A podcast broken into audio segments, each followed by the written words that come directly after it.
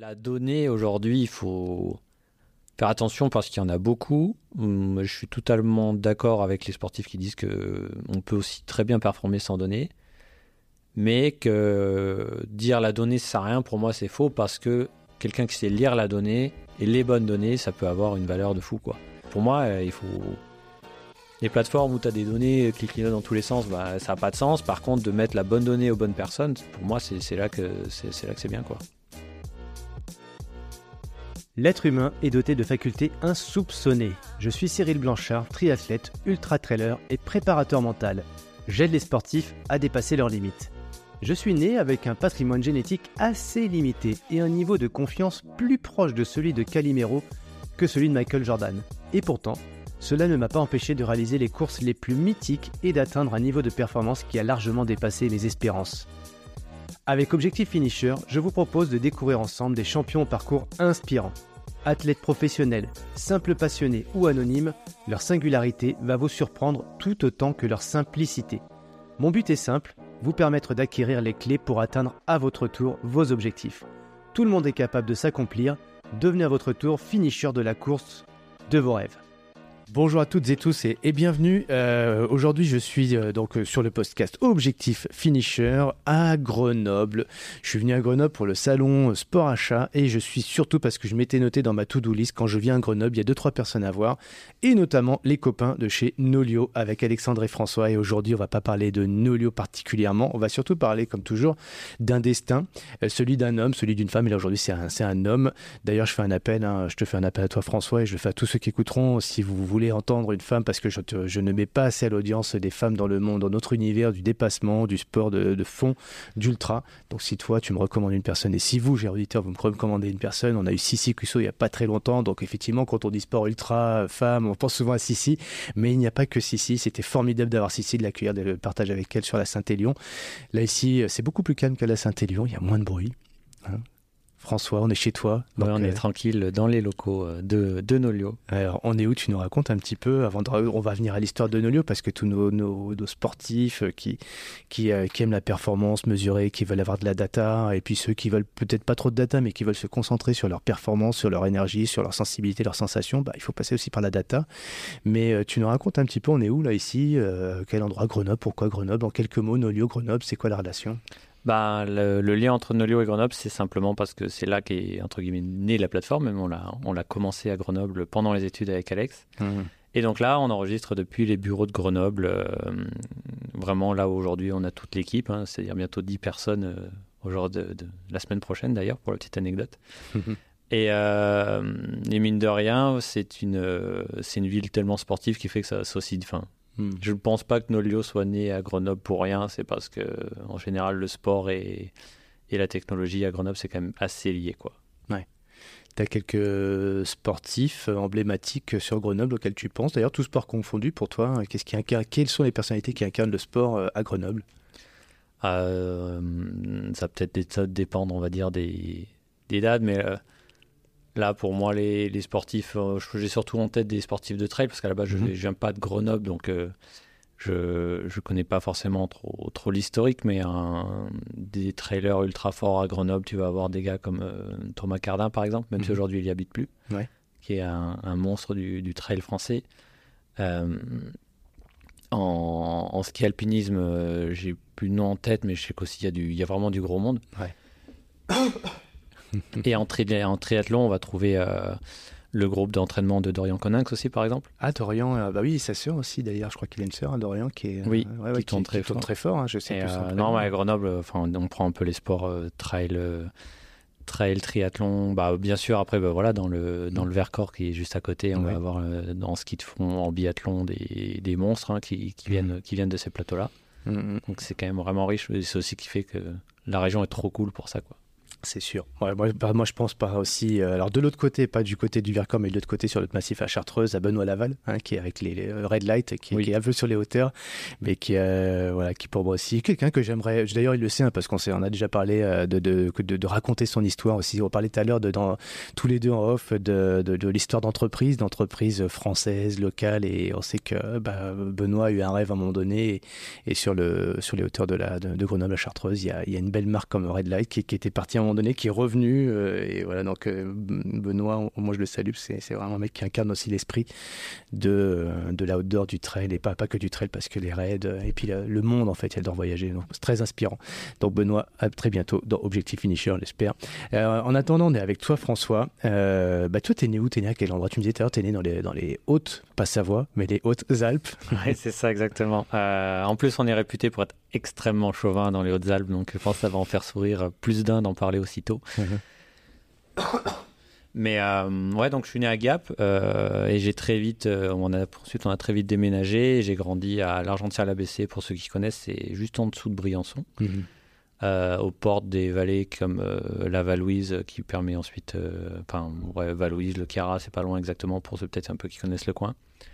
Donc ouais, j'ai grandi là-bas bah, jusqu'au jusqu'au collège et c'est à partir du collège que j'ai commencé à faire, euh, même au collège, ouais, j'avais déjà une classe aménagée sport. Euh, mmh. bon, au collège, forcément, c'est ultra light, hein, c'est une demi-après-midi par euh, demi-journée plutôt par par semaine. Mmh. Et ça me permettait déjà de. Donc, ouais, je, faisais, j'ai fait, je me suis mis au ski de fond assez tôt, vers l'âge de 12 ans, je crois, à peu près par là. La première photo, du moins, que j'ai retrouvée avec des combinaisons euh, toutes mollantes et brillantes euh, des clubs d'époque. T'as quel âge, François? Je suis né en, 1994. Donc j'ai 30 ans depuis. Euh, ouais. Ça va, je suis encore avant les années 2000. oui, oui c'est vrai, tu fais partie encore de, de, de l'arrière-garde du coup. voilà, c'est ça, l'arrière-garde, l'arrière-garde qui a eu 30 ans récemment. Ouais, ça y est. Ça va vite. Mm. Et donc, ouais, je pense que j'ai commencé vers les 12 ans et et puis du coup, j'étais au club de, de Val-Louise, mhm. un club euh, assez emblématique là-bas, euh, un club qui a, plus, qui a plus de 100 ans, qui est assez fou quoi. Et, euh, et au collège, ça permettait déjà de faire, de faire du ski en une demi-journée en plus par rapport, on va dire, aux, copains quoi. Mhm. Et et de fil en aiguille, en fait, à la fin du collège, normalement, on monte à Briançon pour aller au lycée. Mhm. Et euh, donc de la vallée, c'est super long, et plus d'une heure de bus, c'est horrible. Ah ouais, tant que ça. Ouais. Et, euh, et, en fait, à l'époque, du coup, là, ça n'existe plus, mais à l'époque, si on voulait continuer dans le sport, on pouvait aller à Embrun, mhm. euh, en section sport-études, mais que pour la seconde. C'était un peu spécial ce qu'il y avait. Et, et du coup, bah, j'avais fait la demande, et je pense que c'était une année, j'étais, j'étais quand même assez nul en ce qu'ils font au début, hein, et je pense que c'était une année assez creuse où un peu ils ouvraient les places, donc ils m'avaient laissé une chance.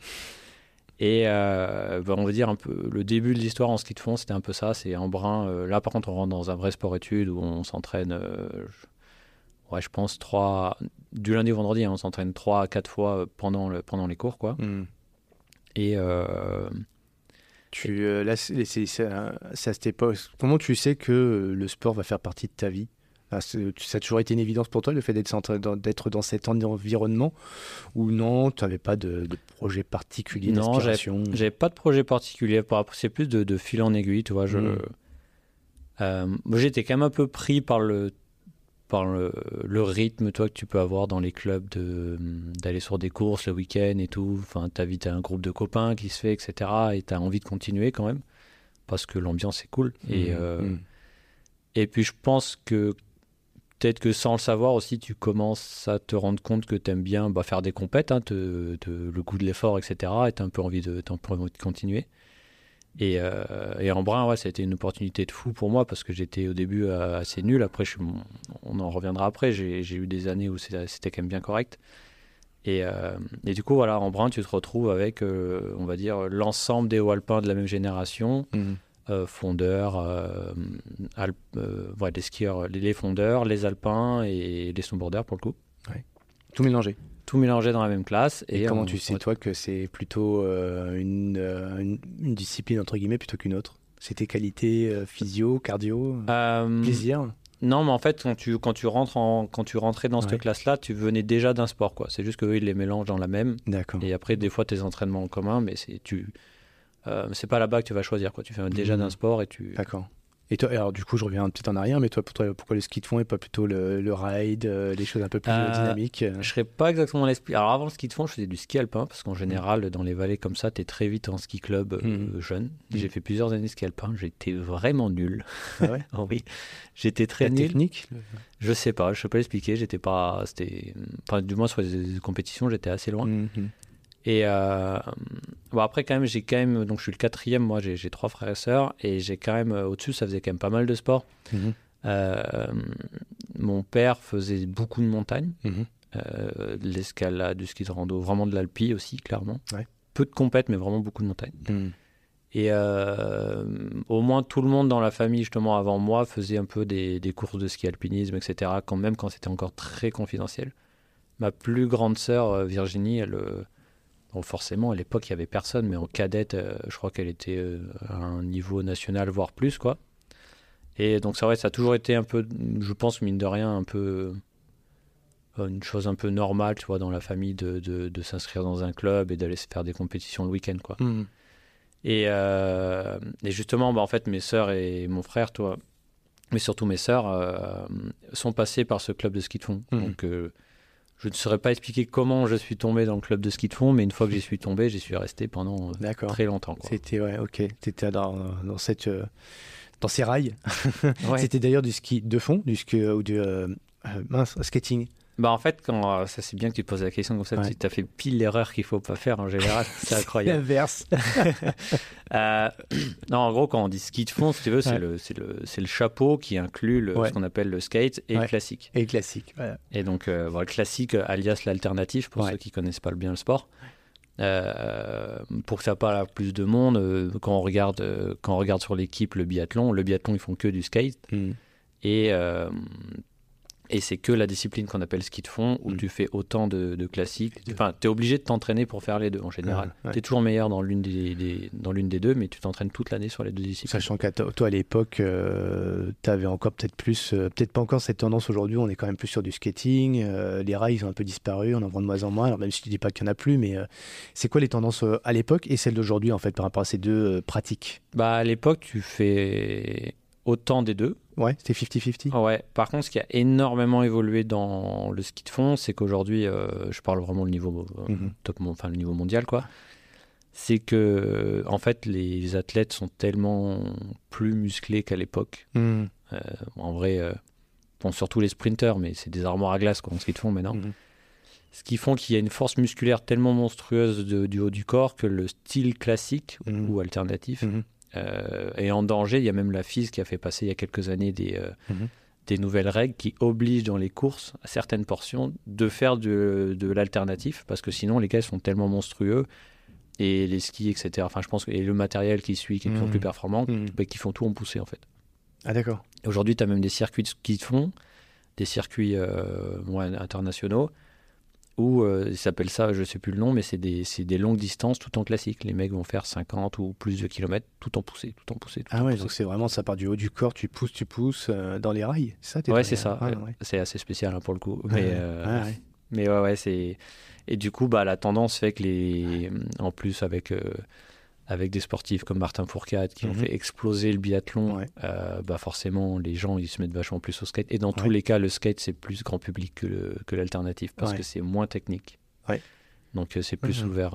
à- Moins technique, pourtant, quand on monte sur une paire de skis de fond, pour ceux qui ont peut-être pas vécu l'expérience encore, euh, on trouve, on est plus rassuré dans des rails, tu vois, ça accroche plus, tu tombes pas, enfin, tu passes pas en arrière parce que tu as l'accroche, tu vois, alors que sur le skating, tu, tu es obligé d'avoir le, la, une Ouais, posture ouais, un peu bah, le, différente. le ski de fond, moi je dis souvent, c'est pas. C'est pas très sympa pour les débutants, quoi. Dans tous les cas, euh, de manière générale? bah, déjà de 1, c'est un sport assez technique, Ouais. et de 2, c'est un sport assez exigeant au niveau Mhm. sportif. Donc euh, un débutant qui a ni l'un ni l'autre, bah, souvent il va dire mais c'est horrible ton truc, j'ai jamais, j'ai envie de refaire ça, pourquoi vous faites ça? Ça t'est souvent arrivé de faire, de faire découvrir la discipline, euh, alors que quand on, euh, c'est plutôt un plaisir, mais non, en fait, c'est trop, trop complexe, c'est Ah, pas ton truc? Ouais, ouais, bah j'ai. Enfin, surtout qu'en plus, des fois, tu as des gens qui ont la caisse, mais Oui. qui n'ont pas la technique et Ah. qui vont pas aimer non plus parce qu'ils Ouais. trouvent ça trop dur. Ouais. L'anecdote qui fait rire souvent, c'est ma. Euh, ma copine, la première fois que je l'ai amenée faire du ski de fond, moi, je suis parti plein de balles dans une noire parce que pour moi c'était des pistes assez normales et, et je m'en rappelle encore quoi. À la descente ou à la montée, ou les deux? Ah, les deux, les deux. Ouais, moi, moi la mienne, c'est plutôt dans la descente qu'elle m'a haï. Bon, la montée, ça, l'énervait, faut clairement. Mais bon, c'est pas grave, je retire les skis, et je monte à pied avec les skis à la main. On dit des skis d'ailleurs en skating. Oui, tu oui. dis- ouais, tu dis des skis. hein. Et puis à la descente, là, par contre, elle me dit, mais c'était, il n'y a pas de car, euh, c'est quoi ce truc-là? Alors déjà, quand ski, c'est pas évident, mais en ski de fond, oui. Ouais, en ski de fond, dès que si c'est pas gelé, ça va. Enfin, une fois qu'on sait bien skier, si c'est Mhm. pas gelé, en fait, tu passes partout et Mhm. assez vite entre guillemets. Mhm. Mais euh, ouais, ouais, dès qu'il y, a du, dès qu'il y a de la glace, euh, je- pars direct. Quoi. Ouais. Alors on va rester un petit peu là-dessus, on va revenir sur ton parcours, mais tu vois, c'est intéressant parce que on, on disait tout à l'heure aussi off, il y a beaucoup d'anciens sportifs de haut niveau qui, viennent au trail parce que c'est facile, ils retrouvent des sensations, etc. Mais j'en connais aussi quand même pas mal, et même dans des sports étonnants comme le rugby, tu parlais de force d'ailleurs, des rugbyman qui euh, bah, vont se challenger sur euh, la course euh, phare en France euh, en ski de fond, tu vois.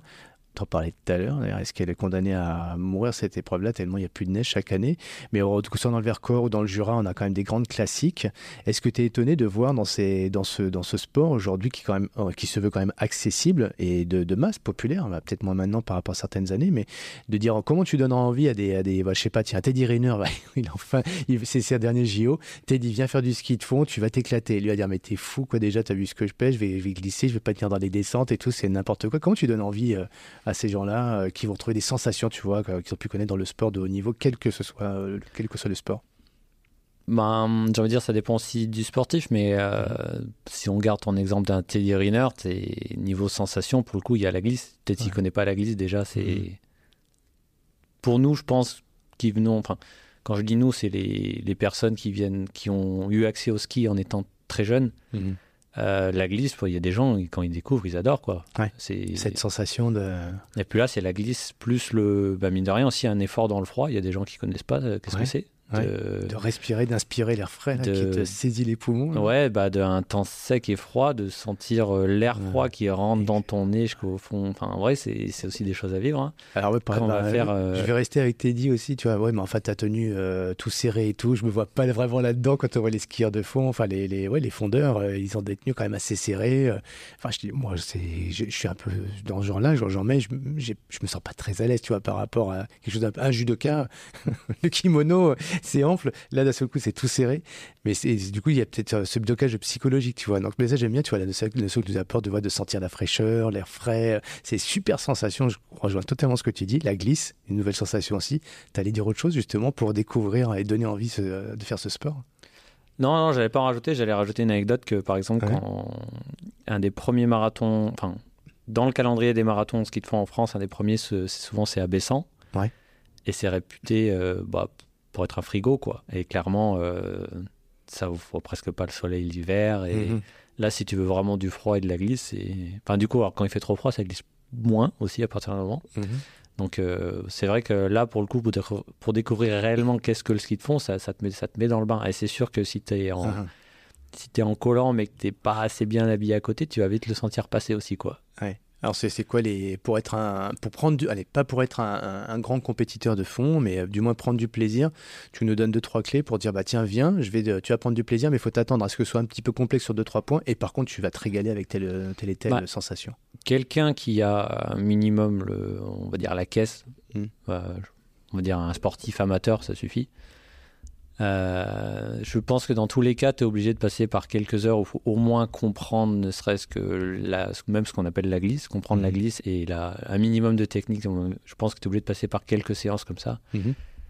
Et tu as des gens, dès qu'ils ont un peu le déclic, après ils adorent parce que. Enfin, souvent, Mhm. en fait, c'est un sport très technique. Clairement, euh, savoir transférer son, son poids du corps d'un ski à l'autre.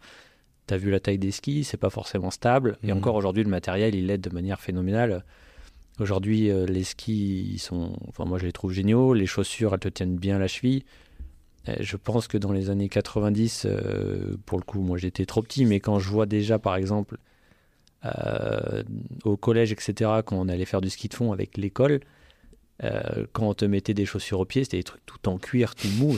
Et Mm. là, tu es obligé de détester le ski de fond pour le coup, Mm, parce que mm. tu peux pas skier, tu- il n'y a, y a aucune stabilité.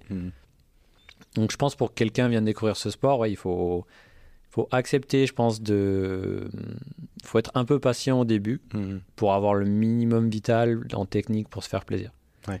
Mais en tout cas, tous les gens qui, qui ont minimum, qui pratiquent un minimum de sport à côté, qui savent euh, se débrouiller en ski de fond, en général, tout le monde aime bien aller se faire une belle sortie de deux heures. Quoi. Ouais, deux heures. Et ça, c'est intéressant aussi pour ceux qui, euh, qui courent, qui font du vélo et qui l'hiver, en gros, se disent bah, tiens, je vais faire du ski, mais ski de piste. Là, pour le coup, euh, le ski de fond peut apporter aussi euh, de nouvelles sensations. Aussi, il parle de coordination. Les notions d'équilibre, qu'on on n'est pas très attentif en marchant ou en courant parce qu'il n'y a pas besoin. Mais quand on se retrouve sur ces deux petites spatules là, c'est vrai que la coordination, euh, on s'en mêle vite les pinceaux. Alors soit ça peut être casse-pied, mais en même temps c'est vachement, enfin tu fais la proprioception pure. Je trouve que tu fais la, euh, des exercices que tu découvres et tu découvres de nouveaux muscles en plus. Ouais, bah, moi j'ai. après, je suis pas spécialisé dans le domaine, mais j'ai toujours entendu que le ski de fond c'est un des sports les plus complets aussi, mine de rien. Complet. Parce que bah, tu as besoin d'avoir de, la stabilité dans les chevilles, et mmh. tes jambes elles bossent, de toute manière tu t'en rends assez vite. Euh, le haut du corps, une fois pareil, une fois que tu as la technique pour savoir comment utiliser bien les bâtons, tu sais très vite où sont tels muscles, hein, ça va vite chauffer. Mmh. Et, euh, et, la coordination, elle est déjà en, ski de fond, on va dire, euh, endurance fondamentale, balade, etc. Ouais déjà, il y a une certaine coordination parce que après, tu as différents pas, etc. Tu as plusieurs styles. Euh, c'est un peu comme les vitesses en vélo. Quoi. En mhm. montée, tu as le tel pas, en plat, tu as tel pas, et en plat descendant, tu fais une autre. Mhm. C'est un peu comme si tu changeais de braquet. Quoi. Et euh, chaque pas, enfin, ouais, chaque pas a sa propre coordination et tu peux vite emmêler les pinceaux. Et quand tu les vois à la télé, euh, je sais pas si tu as déjà vu du sprint en ski de fond à la télé. Ah Déjà, eux, ils font même des, pas un peu différents, enfin, on va dire un peu tweakés, quoi. Qu'est-ce que tu appelles tweaké euh, Un peu modifié, toi, un peu, un peu différent uh-huh. de ce qu'on fait, on va dire, de manière classique. Mmh, d'accord. Euh, je pense, en fait, à la télé, on, souvent, on se rend pas compte, d'ailleurs, dans plein de sports, de qu'est-ce qui se passe. Mais là, quand tu vois la, rapidité, la, mmh. la, rapidité qu'il y a dans les gestes, la précision et la puissance, tout ça mis bout à bout, c'est vraiment fou, quoi ça demande effectivement une certaine dextérité, la précision et euh, enfin moi pour le pour la pratiquer de enfin pratiquer depuis quelques allez deux trois ans, c'est récent, enfin trois ans quatre ans on va dire, euh, j'ai c'est Bon, déjà, d'une, moi, ce que j'apprécie énormément personnellement, c'est euh, découvrir les paysages. Tu vois, c'est comme tu disais, l'association de glisse et tu prends le temps de regarder. Mm, c'est aussi la limite, c'est quand tu prends le temps de regarder autour de toi, tu es moins connecté sur ce que tu es en train de faire. Alors là, pour le coup, tu es en train de te décoordonner, de, la précision, elle est plus là, et puis tu as vite fait de te, de te faire un, ski en travers, ou, et de perdre ton équilibre, ou de tomber d'ailleurs, tout simplement, euh, ou de t'enrager parce que euh, finalement, tu as perdu le geste. Tu as, un flow. Dans ce sport-là, je trouve que, un peu comme quand tu nages, tu peux à un moment donné avoir une forme de flow, tout est fluide, quoi. Et puis, bah, il ne faut, pas grand-chose pour que d'un seul coup, tu perds le truc et tu sais pas pourquoi. D'un seul coup, tu perds cette souplesse. C'est ça qui est un peu aussi euh, ingrat, je trouve. un peu frustrant, tu vois. Ouais, mais je pense qu'une fois que, entre guillemets, une fois que tu as atteint le niveau technique suffisant, tu, mhm. justement, c'est marrant que tu parles de flow, tu, quand tu vas skier seul et que les conditions, entre guillemets, et que les conditions sont bonnes, euh, tu es vite en train de skier, tu lèves la tête, euh, tu regardes les sapins mhm. enneigés, il fait mhm. beau, euh, tu dis bah là je suis bien quoi et tu laisses le temps passer. Ah, il suffit qu'il n'y ait pas de bruit et là c'est magique. T'es le roi du monde. Moi j'adore ça. Bah en vrai ouais tu es là, tu, tu skis, tu, tu, tu fais un effort physique, tu Ouais, de temps en temps, c'est aussi bien, hein, les, les, sorties seules, comme ça, loin de tout, loin de personne, ça permet de... Avec la neige, t'as pas de bruit, ça amortit tous les bruits, t'as pas de son. Puis toi, t'as as des endroits comme ça où tu te dis, mais euh, je, suis trop bien, c'est trop beau, c'est magnifique, je me sens vraiment euh, le, le maître du monde. Euh, J'en ai pas un spécialement. Après, mmh. on a quand même beaucoup de massifs très chouettes. Mais. Euh, les trailers là qui nous écoutent, qui sont en ville, les urbains, euh, sans dénigrer, hein, mais tu vois, qui, qui oh, trop bien, j'aimerais trop. Euh, une, quel massif tu penses, toi? Euh, J'en pense à plusieurs, toi, par exemple, parce qu'il y en a des totalement différents. Tu vas mmh. avoir, par exemple, les massifs où tu as des forêts très denses, avec, oh, genre si ça vient de neiger, c'est magique, quoi. Tu as les les arbres ils sont bourrés de neige, voire gelés, un peu tout blanc. Euh, là, tu vas, par exemple, dans le Vercors, tu as des massifs euh, à côté de Villard-de-Lans comme Bois Barbu. Là, quand, quand ça vient de neiger, c'est juste, juste magique. Hmm. Après, tu vas avoir des massifs comme. Euh, et toi, là, du coup, on est plutôt dans un massif style forêt. Mhm. après, tu vas avoir des massifs, bah, là où j'ai grandi, vers Valouise, c'est vachement plus. Hmm. C'est très différent parce que c'est des vallées assez enclavées. Et du coup, là, tu, vraiment, tu skis au fond de la vallée, genre euh, le long du torrent. Et euh, bah, à gauche et à droite, c'est des, des, murs de montagne. Quoi. Tu, tu te sens un peu petit euh, face à ça. Quoi. Vraiment, tu lèves la tête, tu, tu vois à peine le haut des montagnes. Et là, tu as une vraie ambiance de froid montagne, tu vois. C'est différent pour le coup d'une ambiance forêt. Dans les écrins, non? Dans le... Non, plus haut, carrément, où tu dis à Valouise Ouais, bah en fait, le... là où il y a le village de Valouise, tu as, as, des pistes de ski de fond qui partent dans des vallées ah un peu derrière. Uh-huh. Et là, pour le coup, aussi, on parlait de froid, tu peux vite cailler, quoi. Euh, et, après, tu peux avoir des massifs aussi un peu plus exigeants, par exemple comme à l'Alpe d'Huez. Moi, j'adore le, de, ah j'adore le domaine ski de fond, mais il est super exigeant parce que euh, tu as vite des gros murs. qui traverse les pistes de ski alpin, Mmh, etc. mmh, Euh, mmh. Ça, fait, ça fait un peu montagne russe, mais. euh, et là, pour le coup, t'as pas d'arbres, euh, t'as pas d'autres montagnes plus hautes, tu vois. Et là, c'est plus les massifs où euh, t'es en, enfin, tu sais, tu es en Tu domines, hauteur, quoi. Ouais, tu domines. Tu vois, là, le- c'est chouette, quoi. Ah, d'accord. Ah, bah ça, je pourrais jamais. Ouais. Bon, bah du coup, moi, j'en rajoute un quand même, c'est le Jura. Et ouais, le Jura, bah, le Jura, c'est un peu comme le premier que je te disais, là, Ouais, là-bas, les, les grosses ouais. forêts euh, où tu traverses et tu vois, tu vois pas le bout. Là, ça, Ouais. ça, c'est génial, ça. Quand on a la chance d'avoir de la neige euh, Bah, J'ai sur ces skié, massifs. j'ai c'est- skié qu'une et une seule fois vraiment dans le Jura hors compétition. C'était, c'était il y a deux ans. Ouais. Parce que c'est vrai que je pense que ça doit- être vrai dans beaucoup de sports qu'on est dans les quand on est dans des circuits de compétition, au final, on fait que de bouger de week-end en week-end. On est sur les stades, on se met, on fait la course, on rentre au logement, on fait la récup, etc. Mhm. Boum, on part et en fait, on connaît pas les lieux, quoi. Et t'étais sur quel type Ouais, alors oui, pour le coup, ouais, c'est vrai qu'il y a des lieux qui sont chargés de pat... y patrimoine, il y a l'histoire. euh, bon, tu vas en plus souvent c'est des, des régions des maquis, tu vois, que ce le Vercors, la Chartreuse, le, le, Jura, euh, et t'as des endroits où il y a assez bourré d'histoire, quoi, en fait. Donc en même temps, c'est prenant parce que tu arrives, il y a des stèles, donc forcément, c'est pas ce qu'il y a de plus sympa, mais tu sens qu'il se passait des choses et il y a, y a plein de, enfin, il n'y a pas que le paysage, euh, le, décorum, il y a, y toute l'histoire qu'il y a là-dedans. Et c'est des beaux territoires, les gens sont vraiment, euh, bah, tiennent à, leur, à leur région, il y a toutes ces histoires-là, et puis aussi on y mange bien. Quand je dis terroir, il y a aussi bah, le comté dans le Jura. Tu nous recommandes un fromage euh, dans ta région à toi? Eh ben, il faut savoir que les Hautes-Alpes, pour le coup, euh, cul- niveau culinaire, je trouve que c'est il n'y a pas grand-chose, quoi. Ah non, on va Ouais. aller dans le Jura alors là. Ouais, il, faut, confiance. il faut vite aller voir chez les voisins, quand même. hein. Ouais, en Savoie. Enfin, Euh, bah, le, ouais, en vrai, c'est vrai, le, le Jura, et le, le Comté, le Morbier, etc., c'est- juste dingue. Dans le Dauphiné, ils ont on Ouais. le gratin dauphinois, dauphinois ouais. Tout ce qui est avec les noix, les Savoyards, euh, même si on les aime pas trop euh, par principe, euh, ils ont quand même euh, la tartiflette, le reblochon et tout, donc c'est quand même cool, quoi. Ouais. Bon, c'est bien de le reconnaître, merci de ta part. Euh, et, et puis on va revenir sur toi, mais juste avant, on parlait des lieux, on parle du terroir, c'est génial, j'adore moi, c'est- vraiment une belle séquence que j'ai avec toi, c'est rare que je parle de- comme ça du terroir, de, de ce qu'on voit autour de nous et puis de ce qu'on peut y manger. Euh, d'ailleurs, si tu as un plat préféré? Ah, J'aime vraiment enfin, T'es un Ouais, bon vivant? tout, ce, ouais, tout ce qui est gras, quoi. Ah, c'est vrai? Non, mais, non, mais parce que je dis ça en rigolant, parce qu'on vient de parler de Savoie, donc euh, toi, Ouais. voilà, la raclette, la tarte. Ouais, tu t'interdis rien. Ah non, non. Parce qu'après, on va parler de nos lieux, on va parler de l'application, on va parler de nutrition, de micronutrition, etc., gérer son énergie. D'ailleurs, on va vite partir loin de ce qu'on est en train de se dire, mais il faut pas oublier que le sport, c'est aussi ça quand même. En termes de, de, de, de, pas de lieu, mais de, de course, tu penses à, moi, je pense à la tranche vue forcément quand on parle ski de fond, mais toi, tu as, as deux, trois autres épreuves que tu recommandes? Euh, bon, la Tranjus, c'est une ultra. Peut-être une des plus connues en France, je pense, Mhm. parce qu'elle est quand même historique, etc. Euh, de, bon, au final, c'est ce qu'on appelle les courses populaires. hein. Il y en a quand même Ouais. des très belles aussi à faire en France. Bah, le marathon de Bessan, qu'on on parlait, Ouais, je te parlais tout à l'heure. ouais. Lui, il est ouvert à tout le monde. Et hum, quand les conditions sont là, ouais, tu. Quand on parlait de froid, tu peux vite comprendre c'est quoi un vrai froid là-bas. Mhm, mhm. Euh, J'ai fait même des compètes, je, je sais plus en quelle année c'était, mais euh, où, pour le coup, on partait, euh, on était peut-être un peu trop jeune, on savait pas trop assez bien s'habiller. euh, c'était des courses parce qu'ils étaient à la limite d'être en tout de moins 18, ils n'ont pas le droit de te faire partir, et toi, ils se posaient la question le matin, donc euh, Mmh. enfin, là, tu sens vite c'est quoi le froid. Euh, sinon, en course, il y, a, bah, il y a la foulée blanche dans le Vercors, hein, qui est, La foulée blanche, ouais. quand elle peut avoir lieu, ce qu'on disait tout à l'heure en off. Euh, mais après, il y en a d'autres que je dois forcément, j'en oublie, j'en oublie plein d'autres, mais. euh, Ah, mais c'est bien, c'est. c'est Quoi un- que dans les Hautes-Alpes, si, il y a la traversée du Cara. En, en ski de En fond ski de fond, pareil, le parcours historique, il est magique, mais euh, ils ont du mal à le faire souvent. Ben, l'année, je crois qu'il y a un an ou deux, ils ont réussi à le faire. Et là, cette année, là, c'est à quelle période, c'est à quelle période d'ailleurs? Oh, je, C'est pas? je dirais ça, janvier ou février en général. hein. Je reviens du coup sur nos, nos, nos rugbymen, tu vois. Bon, euh, vais bifurquer sur Teddy, mais j'aurais pu bif- bifurquer sur n'importe quel autre sportif. Euh, le... C'est super accessible en fait. J'adore ces, ces rugbymen. Je, je vais le nommer d'ailleurs. C'est Hugo Dupont qui était le capitaine de l'équipe des, Violets hein, à, Bo- à Bourg. Et euh, il me dit Cyril, euh, je vais me mettre au trail, mais par contre il y a un truc, j'aimerais vraiment un challenge, c'est la 30 juillet. Et l'année dernière, il a fait la 30 juillet, tu vois. C'est quand tu sais que le, le rugbyman, tu vois. Bon, c'est pas non plus, c'est pas une première ligne, une seconde ligne, mais euh, voilà, c'est génial de se dire qu'en fait, c'est enfin, 50 bornes, parce qu'on a été réduite à 50, normalement c'était 72, il se dit, j'ai pas de frein, quoi, je vais y faire.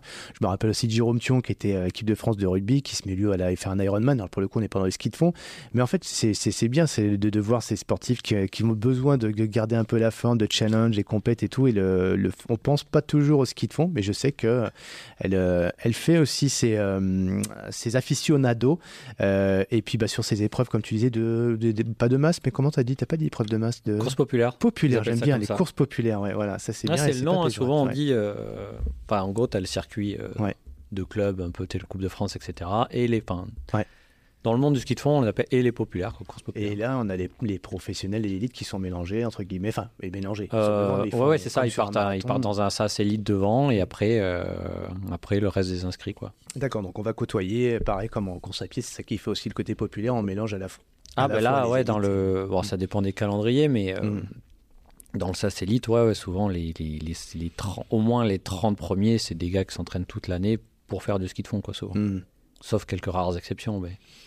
Donc là, les, ceux qui nous écoutent, ça y est, on a embarqué un petit peu dans nos beaux massifs, c'est chouette. Et puis c'est en train de se dire, Cyril est en train d'interviewer euh, François, c'est encore un super champion de ski de fond, il a été dans l'élite et tout, t'as fait les Jeux Olympiques, les championnats du monde, tout ça. Pas du tout. Raconte-nous, c'était quoi? C'était, t'étais là-dedans parce que c'était les potes, les copains, t'étais bien là, mais t'as quand même t'as l'esprit compétition, donc t'as été euh, sur quel niveau sans, sans se dire, euh, j'ai Eh pas fait ben, l'Instagram, mais Pour raccrocher rapidement Mhm. la suite de l'histoire après Embrun, là, donc Embrun, euh, j'ai un peu eu la chance et l'opportunité de, de rentrer là. Donc ça, c'était la seconde. Mhm.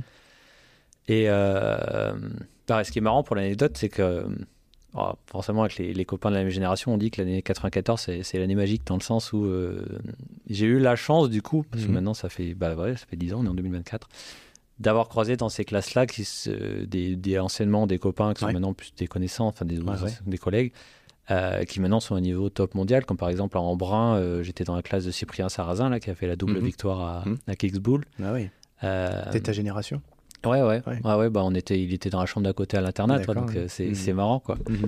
Et euh, Et tu savais à l'époque que ces gars-là, enfin, tu te rendais compte qu'il y avait un décalage entre guillemets, euh, enfin, décalage. Comme moi, je me permets, parce que moi, je suis toujours été dans cette cas-là, d'avoir ceux qui la chance de côtoyer ces, ces élites, mais de ne pas avoir les mêmes conditions physio. Tu vois, le côté un petit peu injuste d'ailleurs. Ouais, c'est pas juste, moi, je suis même pas les mêmes, la même VO2 max, tout ça. Bon, c'est pas grave, c'est comme ça.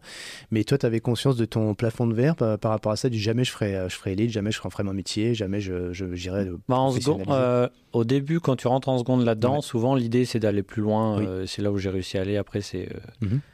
euh, non, au début, tu te dis, euh, je pars dans le, je pars dans la compète. Mhm. Et je- Moi, j'étais plus en mode, euh, je verrai là où ça me mène. Mhm. J'ai jamais été depuis que je suis jeune en mode, faut que j'aille faire les JO. Et tu voyais ces gars-là, eux qui étaient vraiment dans cette perspective ben, déjà à l'époque? Après, par exemple, des gars comme Cyprien Sarrazin, vu que lui, c'était un alpin et moi, j'étais un fondeur, je l'ai côtoyé bah, forcément à l'internat, en cours, mais rarement aux entraînements. Du coup, je je Ouais. pouvais, enfin, je pouvais pas trop jauger ça. Tu voyais pas en termes de Mais même d'esprit, le mindset Non, euh, bah tu vois, un gars comme Cyprien Sarrazin, moi j'en ai Ouais. un souvenir comme un, un gars un peu tout gringalé, tête en l'air, etc. Et maintenant, je le vois, euh, il a du triplé du haut du corps. euh, Ouais. Et bon, après, bon voilà, je l'ai côtoyé qu'un an et ça fait 10 ans, donc euh, je pense que. Mais, mais ouais, un gars, bah du coup, après Embrun, ça s'est bien passé, donc j'ai eu, Mhm. j'ai réussi à aller à Villard-de-Lans pendant Ouais. en sport-études. Mhm. Donc Villard-de-Lans, entre guillemets, c'est un peu le niveau au-dessus dans le sens où euh, t'as ta, euh, ta première et ta terminale qui sont aménagées sur trois ans. Parce qu'en fait, l'hiver, t'as énormément moins de cours. T'es libéré plusieurs semaines, soit pour, euh, en général, c'est soit pour partir en stage d'entraînement, donc là tu fais des énormes semaines volume, soit c'est pour partir sur, euh, c'est assez, a- le, le lycée arrive assez bien à aménager ça selon les gros calendriers. Par exemple, le gros calendrier, enfin le calendrier des fondeurs des, Mhm. des différentes disciplines. S'il y a Mhm. des semaines euh, clés, ils les font sauter. Ou euh, des fois, euh, ben, tu étais à la maison, mais tu étais en semaine, euh, par exemple en semaine de- d'entraînement volume, quoi. Tu devais placer tes, tes 20-25 heures Ouais. à la maison. Quoi. Mhm. Mhm. Et, euh, et en fait, pendant toutes les années ski de fond, je me suis entraîné. Du coup, ça, ben, ça a dû durer au moins, au moins 4 ans où vraiment j'étais en mode compète. Quoi. Ouais. Euh, bah, dans les Hautes-Alpes, entre guillemets, le, le- le seul gars qui était de la même génération que moi, c'était Richard Jouve. Mhm. Et lui, maintenant, bah, il est médaillé olympique, il a plusieurs victoires en Coupe du Monde, c'est un des meilleurs sprinteurs fondeurs au monde. Et euh, lui, par contre, tu vois, avec du recul par rapport à la question que tu as dit, Mhm. Mhm. euh, ouais, tu sentais qu'il a toujours voulu viser haut, quoi, vraiment. Mhm. Genre, euh, je sais pas pourquoi j'ai cette anecdote en tête où Mhm. on était en, en stage en. Je crois que ouais, c'était en stage en Autriche et on rentrait d'une- d'un entraînement en ski roue. Je crois qu'il faisait mauvais, machin. Après, on était dans le bus en train de rentrer au logement. Et euh, notre entraîneur, je sais plus c'était quoi le sujet, mais euh, je sais pas pourquoi je me souviens de cette séquence où notre entraîneur avait dit Bon, ben les gars, euh, ou c'était peut-être lié à un événement qu'il y avait à la télé ou du Mhm. moment, je sais plus, mais il disait en Mhm. gros euh, Euh, les gars, dans, dans 10 ans, c'est c'est- c'est 2018. Mhm. Si on s'entraîne aujourd'hui, c'est pour aller viser les JO, toi. Et moi, j'avais fait des gros yeux en mode, mais t'es fou, quoi. Enfin, euh, c'est trop loin, quoi. Euh. On verra déjà demain euh, quel, jour- quel temps il fera. Et, et, et le Richard, il est, enfin, il, il est aligné là-dessus, toi. Ah, Et, et ben, d'ailleurs, c'est en 2018 qu'il a, qu'il a fait sa médaille, si je fais pas de bêtises, toi. Donc, euh, comme quoi. Donc ouais, je pense qu'il y a, pour certaines, pour certaines personnes, ouais, je pense que c'est assez ancré en eux, quoi. Mhm. Et toi, tu sentais pas, quand tu, comme tu disais, ça vient quand les choses vont se faire en allant, et à aucun moment tu te, tu te mets dans cette perspective-là? C'est Bah, en fait, euh, après, des gars, enfin, je pense que ça dépend de chaque personne, mais des gars Ouais. comme Richard, euh, il a toujours été bon déjà. Ouais. Toi, sur le- au début, bah, on était forcément euh, en train de se batailler sur le circuit régional. Lui était euh, presque tout le temps devant, j'étais pas loin. Après, Mhm. sur le circuit national, il était presque tout le temps devant. Il est- J'étais pas loin, des fois je le battais, mais c'était assez rare. Mhm. Quand on montait sur le circuit euh, course des Alpes, ce qu'on appelle Coupe d'Europe, en gros, c'est Coupe d'Europe de ski de fond sans les pays nordiques. Mhm. Euh, bah, des fois je le battais, des fois il me battait, mais de manière générale, quand tu regardais, il était quand même tout le temps devant, etc. Et en gros, moi, enfin, ouais, comme je te dis, j'ai- dans ces années-là, forcément, après avec les entraîneurs un peu qui te, qui essaient- essaient un peu de se formater hein, dans, dans ces, dans ces univers. Mhm. Clairement, quand tu commences à avoir des résultats, tu commences un peu à penser à autre chose. Mais à la base, je pensais pas à ça, quoi. Enfin, Mhm. à la base, comme je te dis, j'étais d'ailleurs un peu nul. Et euh, j'ai eu une année où, boum, il y a eu un déclic. Vraiment, je suis passé d'un peu du top 10 national à, euh, il y a certaines années, en jeune junior, euh, ouais, je- ouais, de mon année, en gros, j'étais dans les 2-3 meilleurs Mhm, euh, mhm. dans le 94, quoi. Mhm. Et... euh, mais ouais, bah, du coup, après, ça s'est arrêté. Enfin, en gros, le, le maximum où je suis allé Ouais, en ski de fond, c'est euh, des courses, des courses d'Europe, quoi. Et la question est, est provoque, hein, donc la prend pas mal, mais qu'est-ce qui fait que tu passes à côté de ta carrière pro pour toi? Bah, Ça, en gros, en recul, là. ski de fond, ouais, non, bah, il y, a, y a quand même un peu une histoire de sous-jacente. hein. Bon, après, c'est parce que c'est aussi les règles du jeu et c'est un peu le système entonnoir. hein. Ouais. C'est que j'étais bon, mais enfin, j'ai eu des périodes où vraiment j'étais bon. Ma meilleure place absolue en ski de fond, c'était une deuxième place en Coupe d'Europe. Mhm. Euh, ça, c'était ça, c'était ouf. Mais euh, en gros, ça faisait deux ans que j'étais le premier non pris en, en équipe. Ouais. Et en fait, le truc, c'est que toi, à l'heure, on parlait de Villard-de-Lans, où tu es, es dans un internat avec euh, les cours aménagés, tu es, amené tous les week-ends à droite à gauche, on te Mhm. véhicule, tu es, Mhm. en, t'es en Mhm. stage d'entraînement. Bon, tu es dans cet univers qui est incroyable, que Mhm. je referai demain sans, sans Ok. hésitation, tu vois. Ouais, ouais. Mais en fait, quand tu sors de la terminale et, qu'on et que t'es pas pris dans le circuit... En fait, le ski de fond, ça reste un, un sport confidentiel. hein. Ouais. Quand tu sors de la terminale et que t'es pas pris dans le circuit fédéral, soit t'as papa-maman derrière qui aligne et tu peux Mhm. rejoindre un peu des équipes qui essayent un peu de... Mhm. Parce qu'en France, il n'y a pas beaucoup d'équipes privées, Ouais. mais qui ont, voilà, entraîneurs, etc. Ouais, tu continues à t'entraîner en parallèle de tes études. Ouais.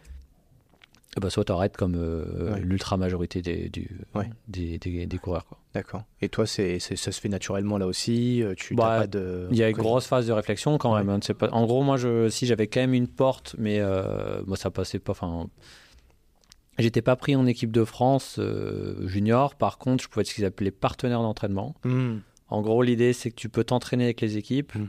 tu peux partir en stage avec les équipes, mais tu payes tout. Hmm. Et en gros, bah, je- en tout cas, c'est les souvenirs que j'en ai. Et bah, du coup, euh, bah, ça, plus un peu la frustration d'être encore pas pris, etc. Bon, après, ça fait partie des règles du jeu. hein. Je pense que toi, mine de rien, aujourd'hui, euh, faire un mini lien avec Nolio, quand, Ah ouais. quand là, tu hein, vois. c'est- On est en plein dans le sujet là maintenant. Tu vois, c'est, euh, là, tu vois, hein. je t'ai dit, on a la dixième personne qui rentre chez Nolio. Mhm. Euh, on a ouvert un poste, on a reçu 100 CV. Mhm. T'en sélectionnes 10 pour faire des visios, après t'en sélectionnes 2 et après t'en sélectionnes qu'un. Mhm. Et Bah, des- alors faire des choix sur des humains, c'est Mm. toi avec Alex, des fois on se dit mais c'est horrible quoi. Mm. Cette personne-là, j'aimerais juste lui offrir un job parce que là, par rapport à, hum, disons que les deux heures qu'on a passées en visio quand tu cumules les, les- parce que nous on, on fait deux niveaux, Ouais. on- euh, deux, enfin deux étapes. Mhm. Là, tu te dis, mais en fait, humainement, il, est- il est cool. euh, Ouais. Comme niveau des compétences, il a tout ce qu'il te faut. C'est juste qu'à un moment donné, il faut choisir quoi. Ouais. Et je pense que les sélectionneurs dans le sport, bah, au final, c'est pareil. Quoi. Enfin, moi, quand j'étais jeune, Ah. euh, j'avais juste envie de. Enfin, pour moi, c'était la personne la plus horrible du monde, le sélectionneur. Ah. Et avec du recul, bah, je me dis, en fait, euh, j'ai trois places, j'ai trois places. Quoi. Les mecs, il y en a quatre qui sont bons. À un moment donné, il y en a un qui saute. Quoi. Ah ouais.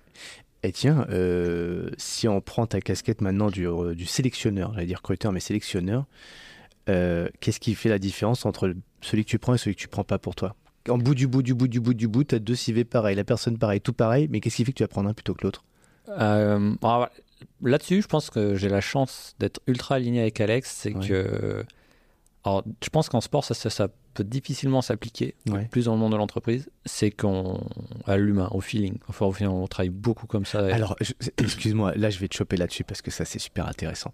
Qu'est-ce qui fait que dans le feeling, euh, en plus, vous, alors vous êtes deux, mais oublions Alexandre sans, sans, fausser Alexandre qui est ton associé sur, sur Nolio et vous faites tous les choix, les strates et tout à deux, euh, peut-être même plus, on en parlera tout à l'heure. Mais si on se fie à toi, l'humain, c'est- quoi pour toi le feeling Tu vois, tu vas regarder quoi? Les postures euh, Ah le- non, non, pour moi, c'est bien plus simple Ouais, que ça. c'est C'est. on fait une heure de visio Ouais. ou on papote une demi-heure comme ça, j'en sais Ouais. rien. C'est vraiment. Ouais, enfin, est-ce que je le trouve cool? Est-ce que c'est quelqu'un avec qui j'ai envie de travailler tous les jours? Euh, envie de travailler tous les jours. Puis après, à un moment donné, j'ai envie de dire aussi, euh, forcément, tu essaies d'être impartial, mais je veux dire, il y a tous des gens qu'on aime bien et qu'on n'aime pas. Euh, c'est Mhm. pas, on peut pas forcément l'expliquer. Ouais, ouais.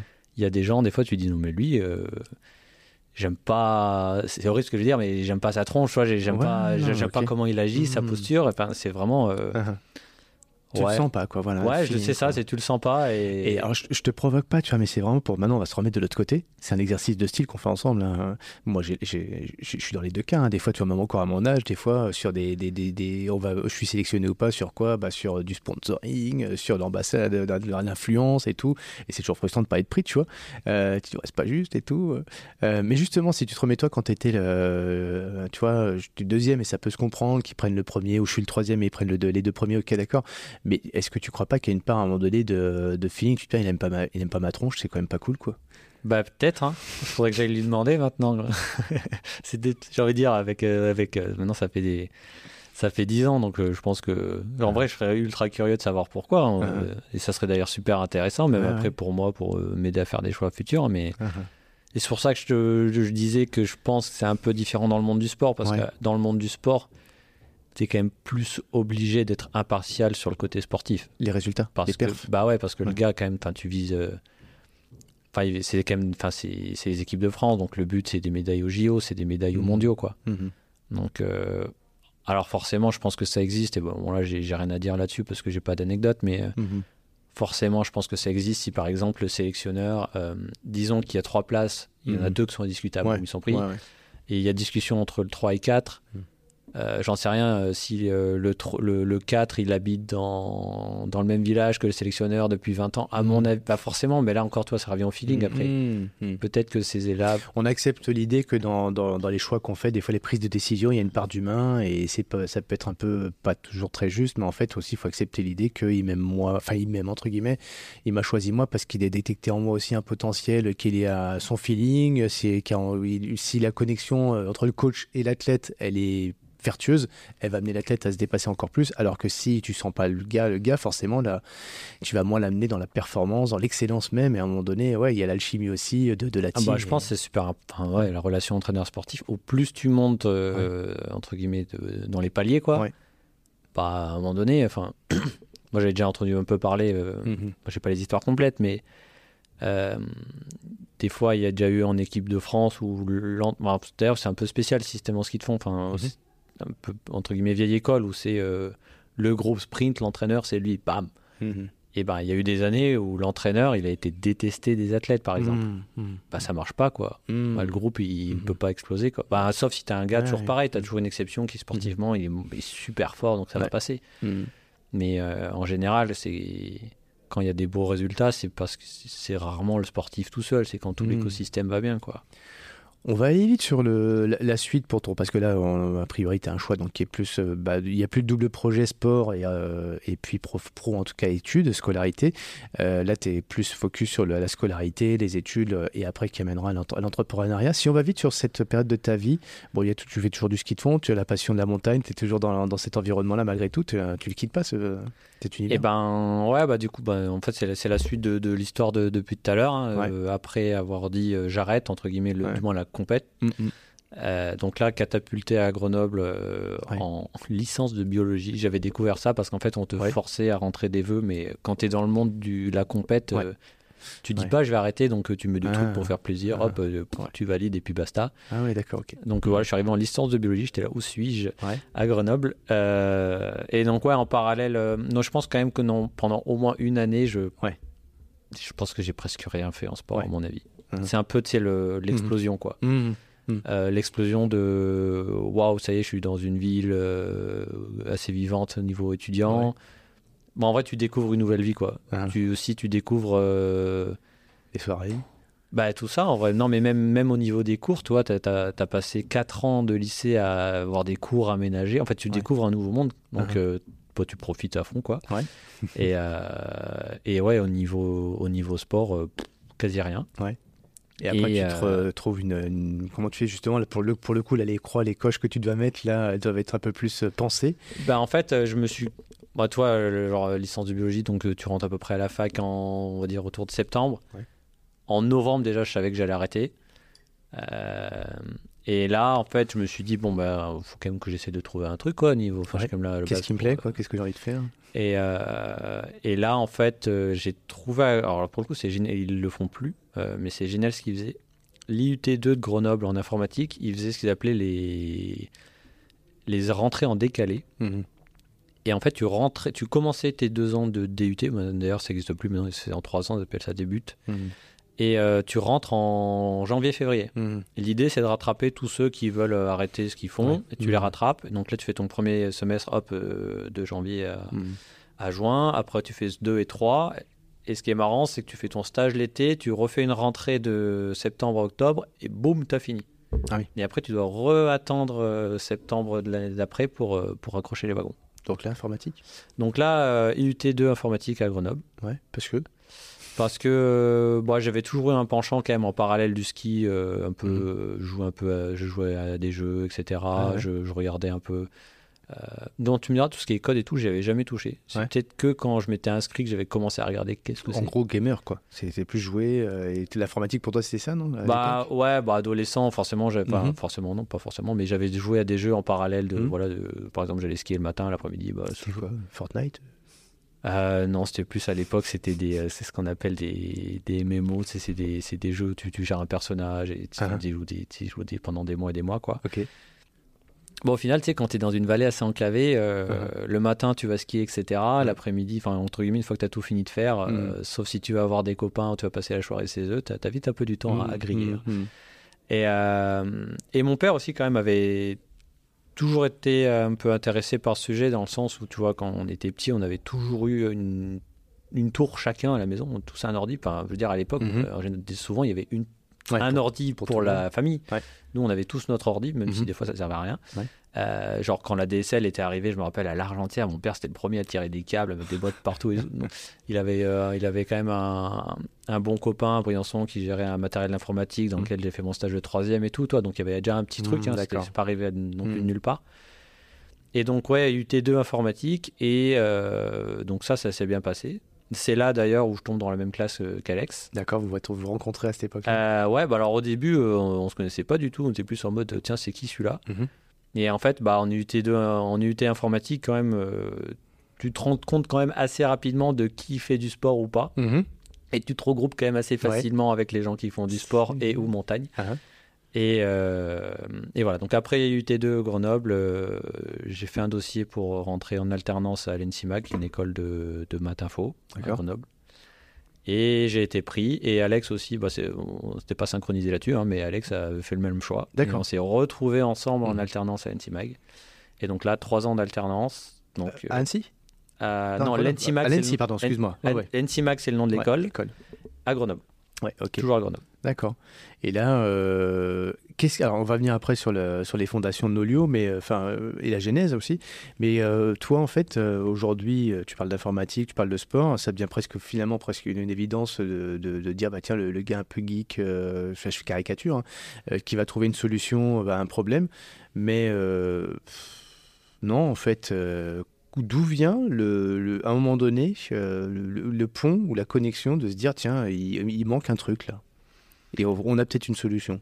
Ouais, ben, il y a, il y a presque deux trucs. Euh, Déjà, quand j'étais à l'UT, je me Mhm. disais, euh, tu sais, tu commences un peu à découvrir le monde du dev, etc. Ouais. Ça ouvre quand même beaucoup de portes. Enfin, Ouais. tu t'imagines vite plein de projets. Ouais.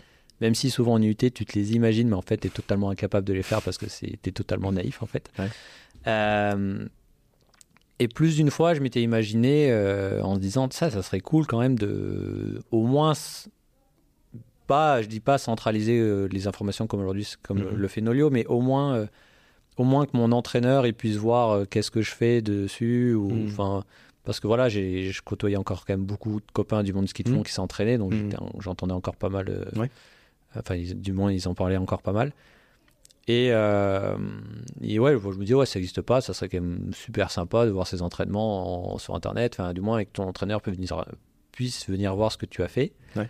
Parce que, euh, bah parce que j'ai vécu pendant 5 ou 6 ans à devoir faire des, des ping-pong de fichiers Excel et, et c'est chiant, quoi. C'est très, très, très chiant à faire. Alors là, je crois qu'il y en a plein qui vont se reconnaître, ça, pour ceux qui sont de. Voilà, peu importe la génération, mais c'est pas si vieux que ça, en fait, hein, les fichiers Excel ou les, les, les, les docs que tu t'envoies, il n'y a même pas de fichiers partagés, on n'est pas dans le cloud et tout ça encore. Euh, et encore, et avant, il y a ceux qui disent, ben moi, c'était au fax, hein, j'envoyais mes trucs au fax ou par courrier avant, ou en pigeon voyageant encore plus avant. Donc là, tu as, cette conscience-là d'il y a un truc qui, voilà, c'est un peu une perte de temps où il y a un manque de Bah, données. dans mes souvenirs, j'ai commencé vraiment un peu à y penser, euh, juste l'idée comme ça, t'es pas, c'est qu'il repart Mhm. euh, à mais euh, jamais j'avais fait une ligne de code pour, pour faire ça. Mhm. Et à l'ENSIMAG, à partir de la deuxième année, si je dis pas de bêtises, avec Alex, on, on commençait un peu à, réfléchir, tiens, ça serait cool un peu qu'on fasse un, un side project, tu vois, genre... euh, On a, on a réfléchi à de ces trucs, je me rappelle, euh, s'il écoute ça, il va rigoler. On a réfléchi à un truc qui s'appelait Sport Buddies. On l'avait appelé, je me rappelle, on avait écrit ça, Buddies. on avait écrit ça sur une feuille, euh, genre comme un Google Doc. Ouais. Genre en gros, en vrai, c'est des idées un peu toutes pétées quand il repense un peu après, mais c'est euh, genre, je veux aller courir, il y a qui qui est dispo, tu vois. Mais enfin, Mhm. ouais, c'est compliqué à faire ça au final, de faire une vraie plateforme comme ça. Ouais. Donc bon, ça, on n'avait jamais commencé. Bon, bref, voilà, on avait deux, trois idées comme ça, euh, des projets, on avait commencé, mais euh, euh, c'était plus à la limite pour essayer des technos de dev que plus le Mhm. projet en tant que tel. Et, euh, et une fois, voilà, enfin, on est, lui il était chaud, moi j'étais chaud, et puis j'y ai repensé. Alors je ne sais pas te dire comment j'y ai repensé. Et là, je lui ai écrit vraiment au premier message, d'ailleurs, qui existe toujours sur Telegram, on l'a retrouvé une fois. Mm. Vraiment le tout premier message qui est genre le, le- la graine de qu'est-ce que qu'est Nolio aujourd'hui. C'était quand? Euh, C'était, je pense, en 2017. Alors, on va, on va faire une petite pause sur ça, sur ça parce que euh, on va, hum, avant de, de se raconter l'histoire de Nolio et euh, ceux qui n'y sont pas encore, ceux qui y sont, ceux qui utilisent notre plateforme. Avant, moi, je me souviens dans ces années-là, il y avait des choses qui existaient, mais c'était en anglais. Il fallait parler l'anglais ou lire l'anglais pour utiliser ces logiciels qui étaient assez complexes. Tu penses à auquel, par exemple, toi? Bah, les Américains, nos amis de Training Peaks. Bon, voilà, donc on, on peut le dire, Training Peaks c'était quand même une des références pour les entraîneurs, mais c'était assez scientifique, assez complexe et tout, puis surtout en anglais. Euh, avant de venir sur ces, sur ces logiques-là, ce que ça apporte, parce que là, pour le coup, ceux qui nous écoutent disent ouais, bon, ok, très bien, on, a, on est super content de connaître François, c'est sympa, vous avez fait rêver, voyager. Euh, On va parler maintenant de Nolio. Bon, voilà, on est un peu loin quand même de objectif finisher. Qu'est-ce que je fais pour atteindre mon objectif Qu'est-ce que je vais apprendre là-dedans Mais quand même, euh, évidemment, les datas nous aident sans doute à ça, mais. hum, en quoi euh, tu te dis avec du recul, euh, t'es sportif aujourd'hui, peu importe ton sport, la data, les données, c'est important. Il y en a plein qui disent, et moi j'en fais partie d'ailleurs, mais moi je veux me connecter qu'avec mes sensations, je veux me connecter avec mon corps, mon sensationnel, c'est que du l'irrationnel, que du subjectif, et tu vois, ça me saoule un peu le, le côté euh, très objectif, tout de suite les tableaux Excel, les données, les... Ah, voilà. Et en quoi justement euh, ça, ça aide un sportif, les données, à être meilleur? Sans parler de compétition, sans, bah, monsieur, madame, tout le monde qui veut prendre du plaisir, en quoi ça l'aide ça, tout ça? Bah, je pense qu'il y a plusieurs volets de réponse, mais euh, déjà le premier, on va dire le sportif sans l'entraîneur, déjà. Ouais. Euh, ça te permet déjà de mieux te comprendre aussi, Euh, ne serait-ce qu'en en regardant, je sais pas, tes bilans annuels, quand c'est que si tu te blesses deux fois par an et que tu prends ne serait-ce que 10 minutes, vraiment, hein, tu prends 10 minutes pour regarder un peu tes volumes avant, euh, ça peut au moins peut-être tiquer dans ta tête pour euh, un peu t'indiquer pour qu'est-ce que tu aurais pu faire comme bêtises, etc. Mhm. Et euh, pour moi, là où ça prend encore. Parce que quand tu es seul, encore faut-il savoir lire de la donnée. Toi, là, je viens de te donner un exemple, mais encore faut-il savoir le faire. Pour moi, là où ça prend vraiment son intérêt, et au final, je pense que c'est vraiment quand tu as une relation entraîneur sportif. quoi. Ouais. C'est-à-dire que euh, la data, même si toi, en tant que sportif, tu dis, euh, et à juste, à juste titre, hein, euh, moi je suis 100% sur la sensation, ça m'intéresse pas de mettre le cardio, etc. Il y en a beaucoup, et, Mhm. et au final, même nous, on- enfin, je commence un peu à le voir, des, des entraîneurs qui, pendant leur carrière, on va dire, Mm. avaient pas mal de. Enfin, Mm. du moins, ont essayé plusieurs approches scientifiques, etc. Et au final, concluent euh, en disant bah, euh, les sensations, c'est quand même pas mal, quoi. Hmm.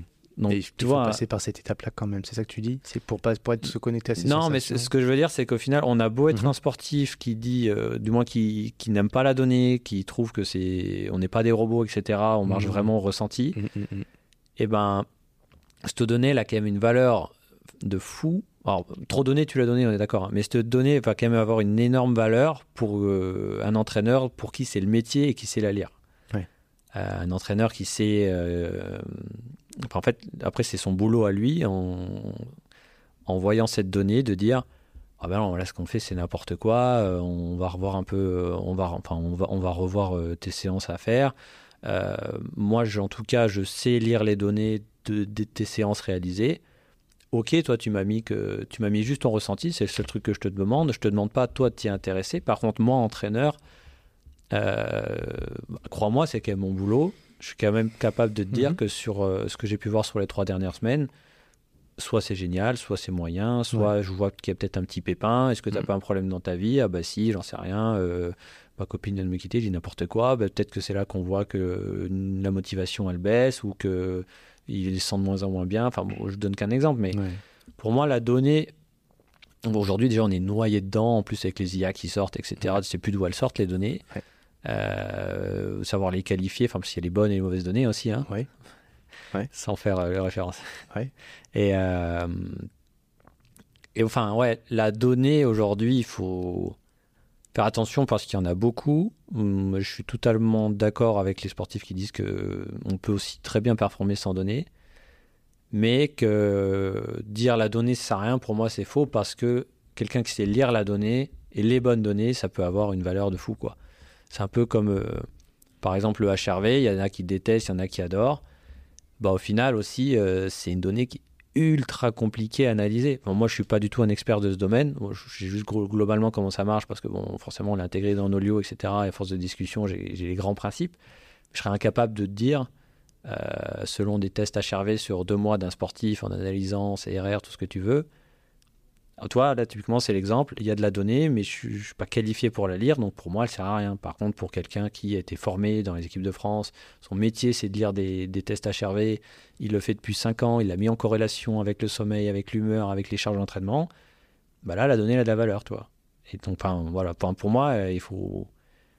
Les plateformes où tu as des données qui clignotent dans tous les sens, bah, ça n'a pas de sens. Par contre, de mettre la bonne donnée aux bonnes personnes, pour moi, c'est là que c'est bien, quoi. Le... Là, on, va prendre la suite de ce que tu dis par rapport à quelqu'un qui est dans la performance, tu vois, ou qui quand je dis performance, c'est pas forcément élite professionnelle. hein. Performance, quand euh, les gens qui démarrent, euh, partent sur un UTMB ou peu importe des, des grandes épreuves comme ça, euh, on, est, on est tous quelque part sur, sur la performance, quoi. Finisher, c'est être performeur déjà.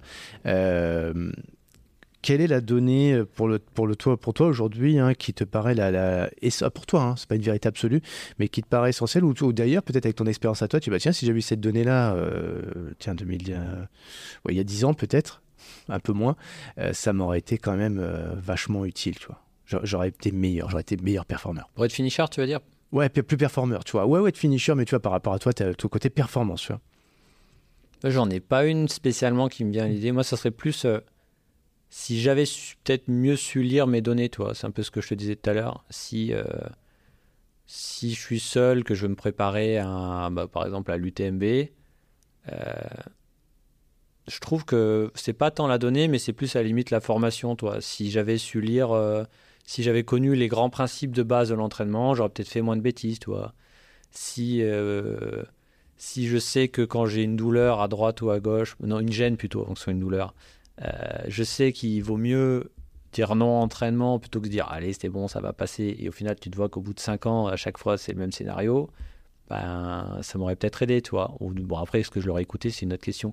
Mais, euh, mais je trouve que, ouais, ça, euh, vraiment former les gens sur le grand principe de l'entraînement. Enfin, toi aussi, par exemple, un grand classique, quelqu'un qui dit euh, allez, je vais m'entraîner, je vais faire mon premier 20 km en trail il va trouver un plan d'entraînement ou pas d'ailleurs, hein, il va s'entraîner, il dit tiens, je vais courir trois fois par semaine.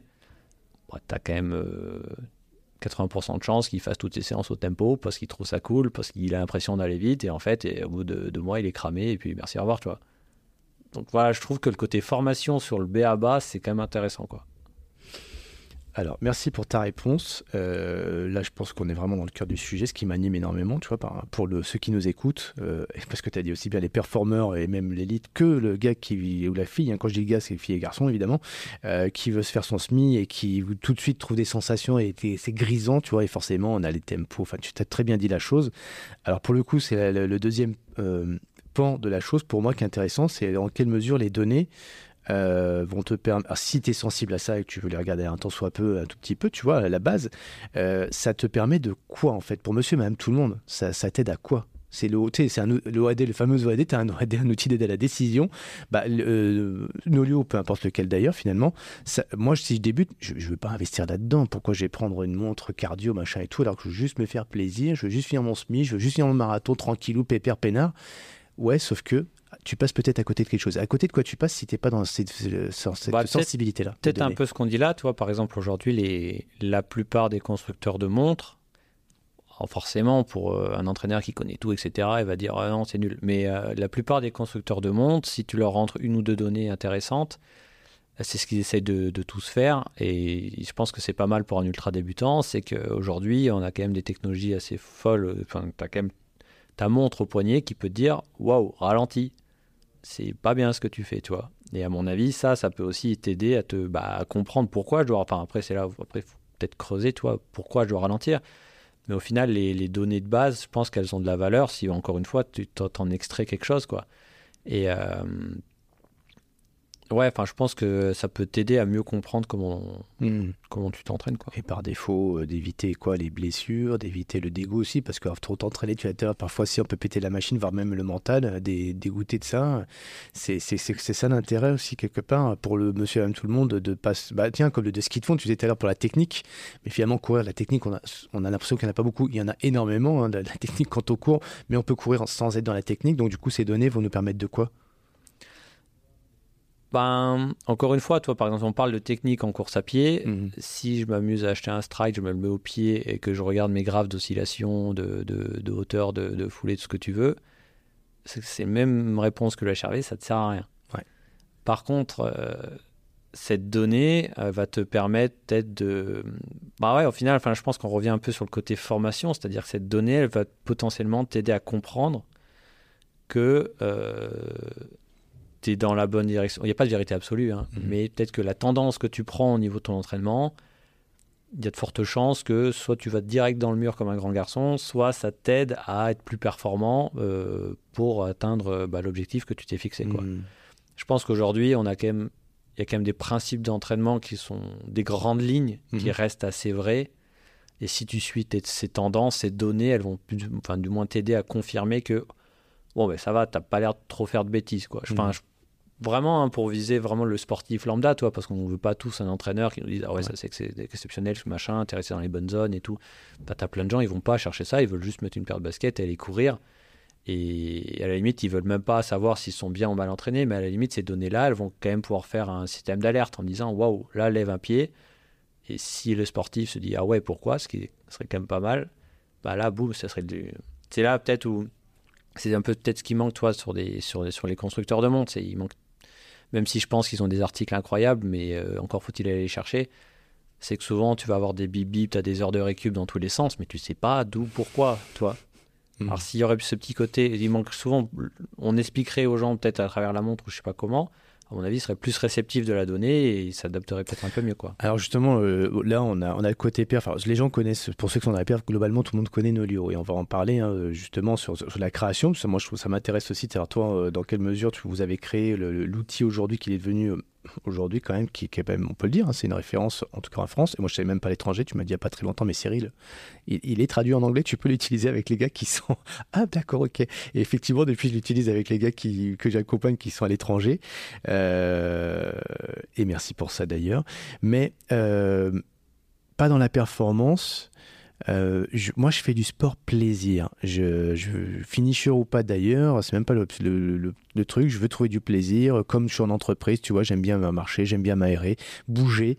Et le sport, pour moi, c'est une occasion de, me sentir vivant, tu vois, simplement. Et, la, donner une fois de plus, sans, le, but n'est pas de vendre ton, application dans ce que je dis, hein, mais quel est l'intérêt pour une personne de, dire bah tiens ou par rapport bah, tiens ouais mais j'ai tout sur mon iPhone iPhone tu vois j'ai santé j'ai mes quatre piliers sans- sommeil euh, cardia euh, nutrition activité physique et cohérence cardiaque. Tu vois il y a ces quatre piliers là les quatre fameux fondamentaux de la santé. Euh, en quoi euh, Nolio va va être côté avoir ce côté un peu ludique tu vois c'est le côté un peu game le jeu bah tiens c'est sympa d'avoir la, la, solution Nolio ou d'autres hein, parce que justement ça, ça, ce côté formation comme disait pédagogie donc quelle est la, la plus-value ou l'intérêt le plaisir de, de, de pouvoir suivre ça Bah, au- sur le sportif euh, qui n'a pas d'entraîneur plaisir, comme tu le dis, je pense que l'apport de Nolio, c'est là où il a le moins de plus-value, à la limite. d'accord Euh, parce que nous, on va offrir un outil qui te permet de mieux voir l'enfant, ouais, de mieux voir qu'est-ce que tu fais. ouais la métrique Euh, on te met pas mal de données dans les dents d'ailleurs. Enfin, tu peux aller vite euh, en enlever si tu trouves qu'il y en a trop. Euh, mais c'est pas le but de nos lieux. Enfin, toi, ça, eux, cette population, c'est pas trop notre cible parce que du coup, Mhm. c'est là où on n'est pas trop bon. Parce que souvent, cette cible-là, euh, la bonne réponse des outils qu'ils vont utiliser, souvent, ça va plus être l'axe motivation, tu vois. Mmh, mmh. Euh, je suis un débutant, je prépare un- le 10 km, par exemple. On est à Grenoble, on va dire, je prépare le 10 km de Grenoble. Euh, donc, je sais même pas s'il existe sous ce nom. Et ce qui est génial, c'est genre, bah ouais, bah, tous les midis, je vais faire le même parcours, euh, soit avec des copains, euh, etc. Euh, si là, l'appli me dit, ouais, bravo, vous êtes en train de progresser, tu vois, Mhm. ou j'en sais rien, ou sur ce morceau de digue que vous passez tous les Ouais. jours. Avant, vous le faisiez en 5 minutes, maintenant vous êtes en 4,55, maintenant vous êtes en 4,40, bravo, go, go, go. Là, je pense que c'est une appli qui répond, là, pour le coup, la donnée est vraiment bien utilisée par Mhm. rapport à, à la population. Tu vois. D'accord. Nous, je pense que même le sportif gratuit qui utilise Nolio, euh, je dis sportif gratuit parce qu'il y a une offre premium qui offre euh, plus de données, Mhm. euh, il va tout de suite voir, bah, par exemple, son, son volume sur la semaine, alors le volume kilométrique, horaire, il y a plein de données, charge d'entraînement, tout ce Ouais, que tu veux. ouais. Euh, tu peux vite te faire, euh, tu, peux, tu peux vite voir, euh, je sais pas, on est en janvier, donc c'est pas mal. Tu peux, ok, 2023, euh, c'est quoi toutes mes données que j'ai vues? T'as d'historique. mais en euh, fait, on va pas plus loin dans l'outil parce qu'en fait, histo- enfin, à la base, un Nolio, c'est un outil à destination des entraîneurs. Ouais. Donc, on a encore beaucoup de boulot à faire sur les sportifs, euh, sur le côté motivation, etc., qui n'ont pas d'entraîneur. Mais en fait, le pourquoi y a, ça va pas plus loin que la donnée, c'est un peu ce que je te disais aussi tout à l'heure, c'est Mhm. que nous, le but de la plateforme, c'est de dire, bon, voilà, il y a énormément de données dans le monde du sport. Euh, ce qui est un peu, on va dire, le challenge pour nous au niveau technique, c'est de dire, tu personnalises le Nolio un peu comme tu le veux, parce qu'il y a Mhm. tellement de données qu'il y a des entraîneurs qui travaillent qui, de manière A, B, C, enfin, euh, moi j'utilise telle donnée, pas cette donnée, etc. C'est là je veux la voir, je veux pas la voir, c'est là je la calcule comme ci, etc. Et en fait, euh, pour, pour finir de, de boucler, c'est que euh, nous, le, comment on voit l'outil, c'est je te mets les données à disposition, mais j'interprète pas, parce que je pars du principe que c'est toi entraîneur avec ton expertise qui va dire que cette donnée, c'est bien ou pas bien, intéressant, inintéressant, par Mhm. rapport au contexte du sportif, son expérience, tout ce que tu veux, patati patata. Et en fait, du coup, c'est pour ça qu'aujourd'hui, le sportif euh, euh, dont on parle tout à l'heure, qui utilise Ouais. Nolio, il a juste la donnée. Il a très peu de côté motivation dans Nolio. hmm. Parce qu'en fait, à la base, Nolio est fait pour que ce soit l'entraîneur qui interprète ces données. quoi. Ok, très très clair. Bon, je pense qu'à tous ceux qui, qui ont leur entraîneur qui se retrouvent là-dedans, puis les entraîneurs qui se retrouvent là-dedans, et puis vous, la solution euh, qui met cette interface euh, avec toutes les données. euh, donc on va aller chercher sur toutes les, les montres, même y compris sur Strava, hein, sur toutes les, les apps. C'est se connecter avec toutes les apps, les autres API. avec beaucoup de monde. Maintenant, bah, les grands classiques, hein, forcément les, les Garmin, les Tsuto, Coros, Polar, euh, Mhm. dans le monde du vélo, Wahoo par exemple. Euh, et ouais, bah, le but, enfin maintenant, même, c'est de. Ça aussi, c'était une idée, enfin pas une idée, c'était une, une volonté de base de l'outil. C'est aussi euh, combien d'entraîneurs avant Nolio, ou du moins quand ils travaillent avec du fichier Excel, etc. Si par exemple tu as 20 sportifs, tu en as 5 sur Garmin, 5 sur Polar, 5 sur Sunto, etc. Ouais. Euh, moi, il y a des entraîneurs qui m'expliquaient comment ils travaillaient un peu quand, quand Mhm. vraiment on posait 1000 questions au début de Nolio. Ah bah j'ai le j'ai le login et le mot de passe de chaque sportif. Je vais sur chaque plateforme, je vais voir chaque entraînement. Et bah ouais niveau euh, c'est pas très optimal par rapport au temps de l'entraîneur qui peut dédier à chaque sportif. Alors, au passage, je vais faire deux dédicaces. La première à Flo, Flo Schaeffer, euh, parce qu'en fait, lui, pour le coup, c'est celui qui était, euh, enfin, pour moi, de, ceux que je connais, évidemment, il y en a plein d'autres, tu, tu saurais, mais je sais qu'on a tous les deux la même référence avec euh, un, King of the Stats, voilà, le mec qui va chercher toutes les statistiques, qui a un entraînement hyper ingénu, avec, qui, va, voilà, qui, planifie aux fines herbes et qui va vraiment faire un travail de, de fourmi. Flo, moi, quand, je quand il me dit, Cyril, Nolio, moi, ça me va bien, waouh, un gars comme Flo euh, qui, a, cette vision très millimétrée, très carré, pragmatique et tout, avec tous les outils, qui a cherché toutes les stats. Si Nolio a réussi à le faire, là c'est intéressant. Puis il y a le deuxième qui est un peu aux antipodes, c'est Patrick, Patrick Bringer, euh, qui lui, avec ses fichiers, euh, voire même un print écran, non, ma pas de print d'écran, je vais te mettre ça sur ma feuille. Je pense aussi à d'autres, hein, même Pascal Baducci à l'époque, voilà, qui t'a quitté depuis. Bah, donc Pascal, Pascal, et moi je l'aimais beaucoup, Pascal, c'était un voisin à moi.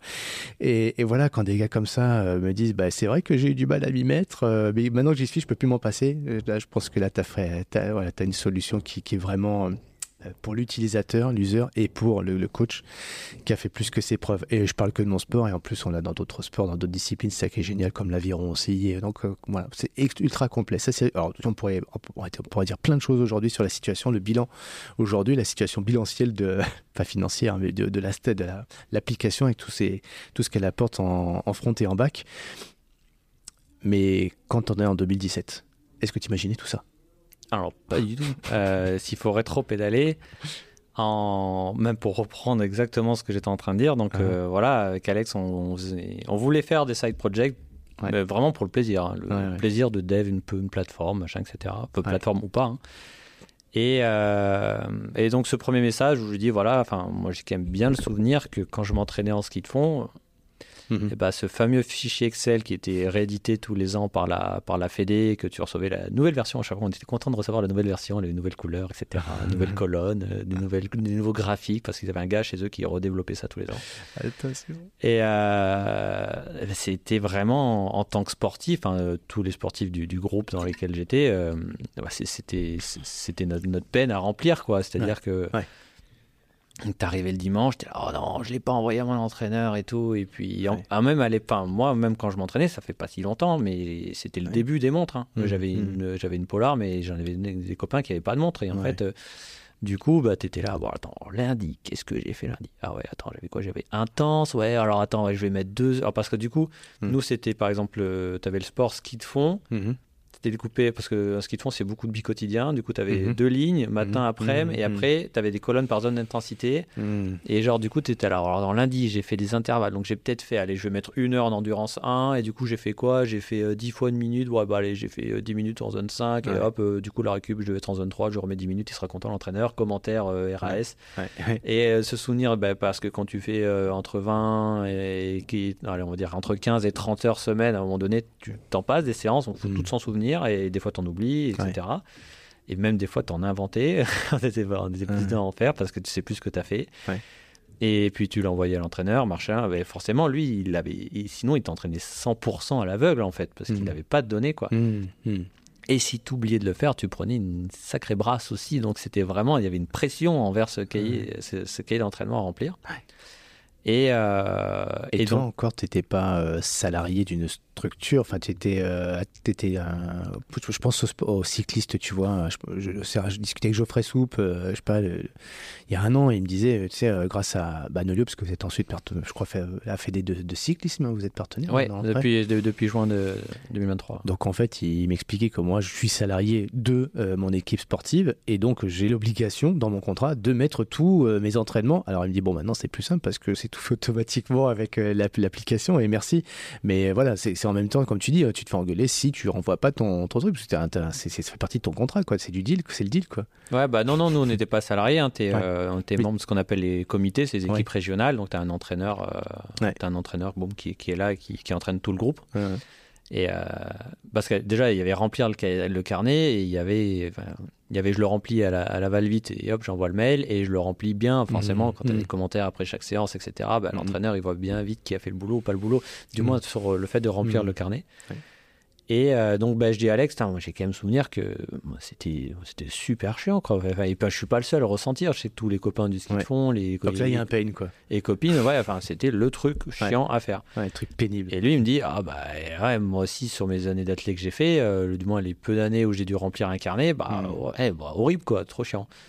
Et euh, du coup, on se dit, bah, euh, Il avait qui, lui, comme entraîneur Enfin, comme, c'est, quelle, quelle structure en athlète euh, bah, il a fait du, de l'athlé au, je crois qu'il a, il était au club de, de Saint-Égrève. Ouais. Ah, d'accord, t'est Ouais.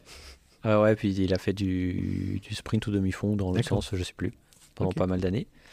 Et euh, Un petit coucou à mes copains de Décathlon Statégrève où j'ai passé quelques temps là-bas. Et euh, donc en gros voilà, il me dit ah ouais bah en plus dans, dans le l'idée le fait que l'idée soit dans le monde du sport, je pense que ça l'a aussi vachement chauffé. Et, Ouais. euh, et là en fait on s'est dit bon ben go c'est parti. Euh, Enfin comment on fait un go déjà Ouais. On a pris une feuille blanche et là on et là on l'a appelé concept et euh, let's go bullet point. Qu'est-ce qu'on veut Ouais. Des idées par exemple. euh, L'entraîneur doit pouvoir venir voir les séances du sportif Mhm. l'entraîneur presque en deuxième phase, ce serait cool qu'il puisse prévoir, euh, je crois que c'était même écrit comme ça, ce serait cool qu'il puisse prévoir les séances. Euh, le sportif doit, pouvoir mettre euh, ses comment il s'est senti sur la séance, volume horaire, enfin les, grandes bases, enfin du moins ce que nous on utilisait, donc forcément se raccrocher à ce que nous on utilisait, donc volume horaire, etc., commentaires.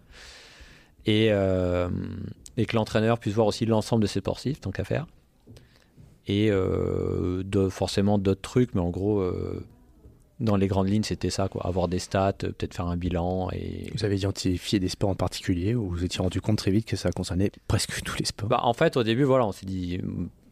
En tout cas, on ressentait le- le- la même peine, comme tu dis, en Mhm. ski de fond et lui en course à pied. Euh, on se doutait que ça allait être euh, dans tout sport d'endurance. Enfin, peut-être pas aussitôt, clairement pas, mais enfin, on se doutait que ça allait toucher plusieurs sports plutôt. Mhm. Mais euh, c'était pas le but premier. Là, le but premier, c'était d'écrire ça. Mhm. Et on s'est dit, euh, parce que bon, quand même développer, ça doit être un side project, tu peux, y passer pas quelques Mhm. heures. Mhm. Et euh, Une vie. ouais, si ça prend, par hasard. Et, euh, et là, en fait, on l'a, voilà, on a hop, exporté en PDF. Et lui, il l'a envoyé à des copains de l'athlé. Moi, je l'ai envoyé à des copains du ski de fond, même des anciens entraîneurs que j'ai pu avoir. Et en mode, bah, t'en penses quoi, quoi? J'ai cette idée de, de peut-être faire un outil en ligne. euh, qui permet de faire voilà ce qui est écrit sur la feuille. euh, t'as quoi Juste qu'est-ce que t'en penses? Il n'y a pas le retour, bah justement, euh, Training Peaks existe.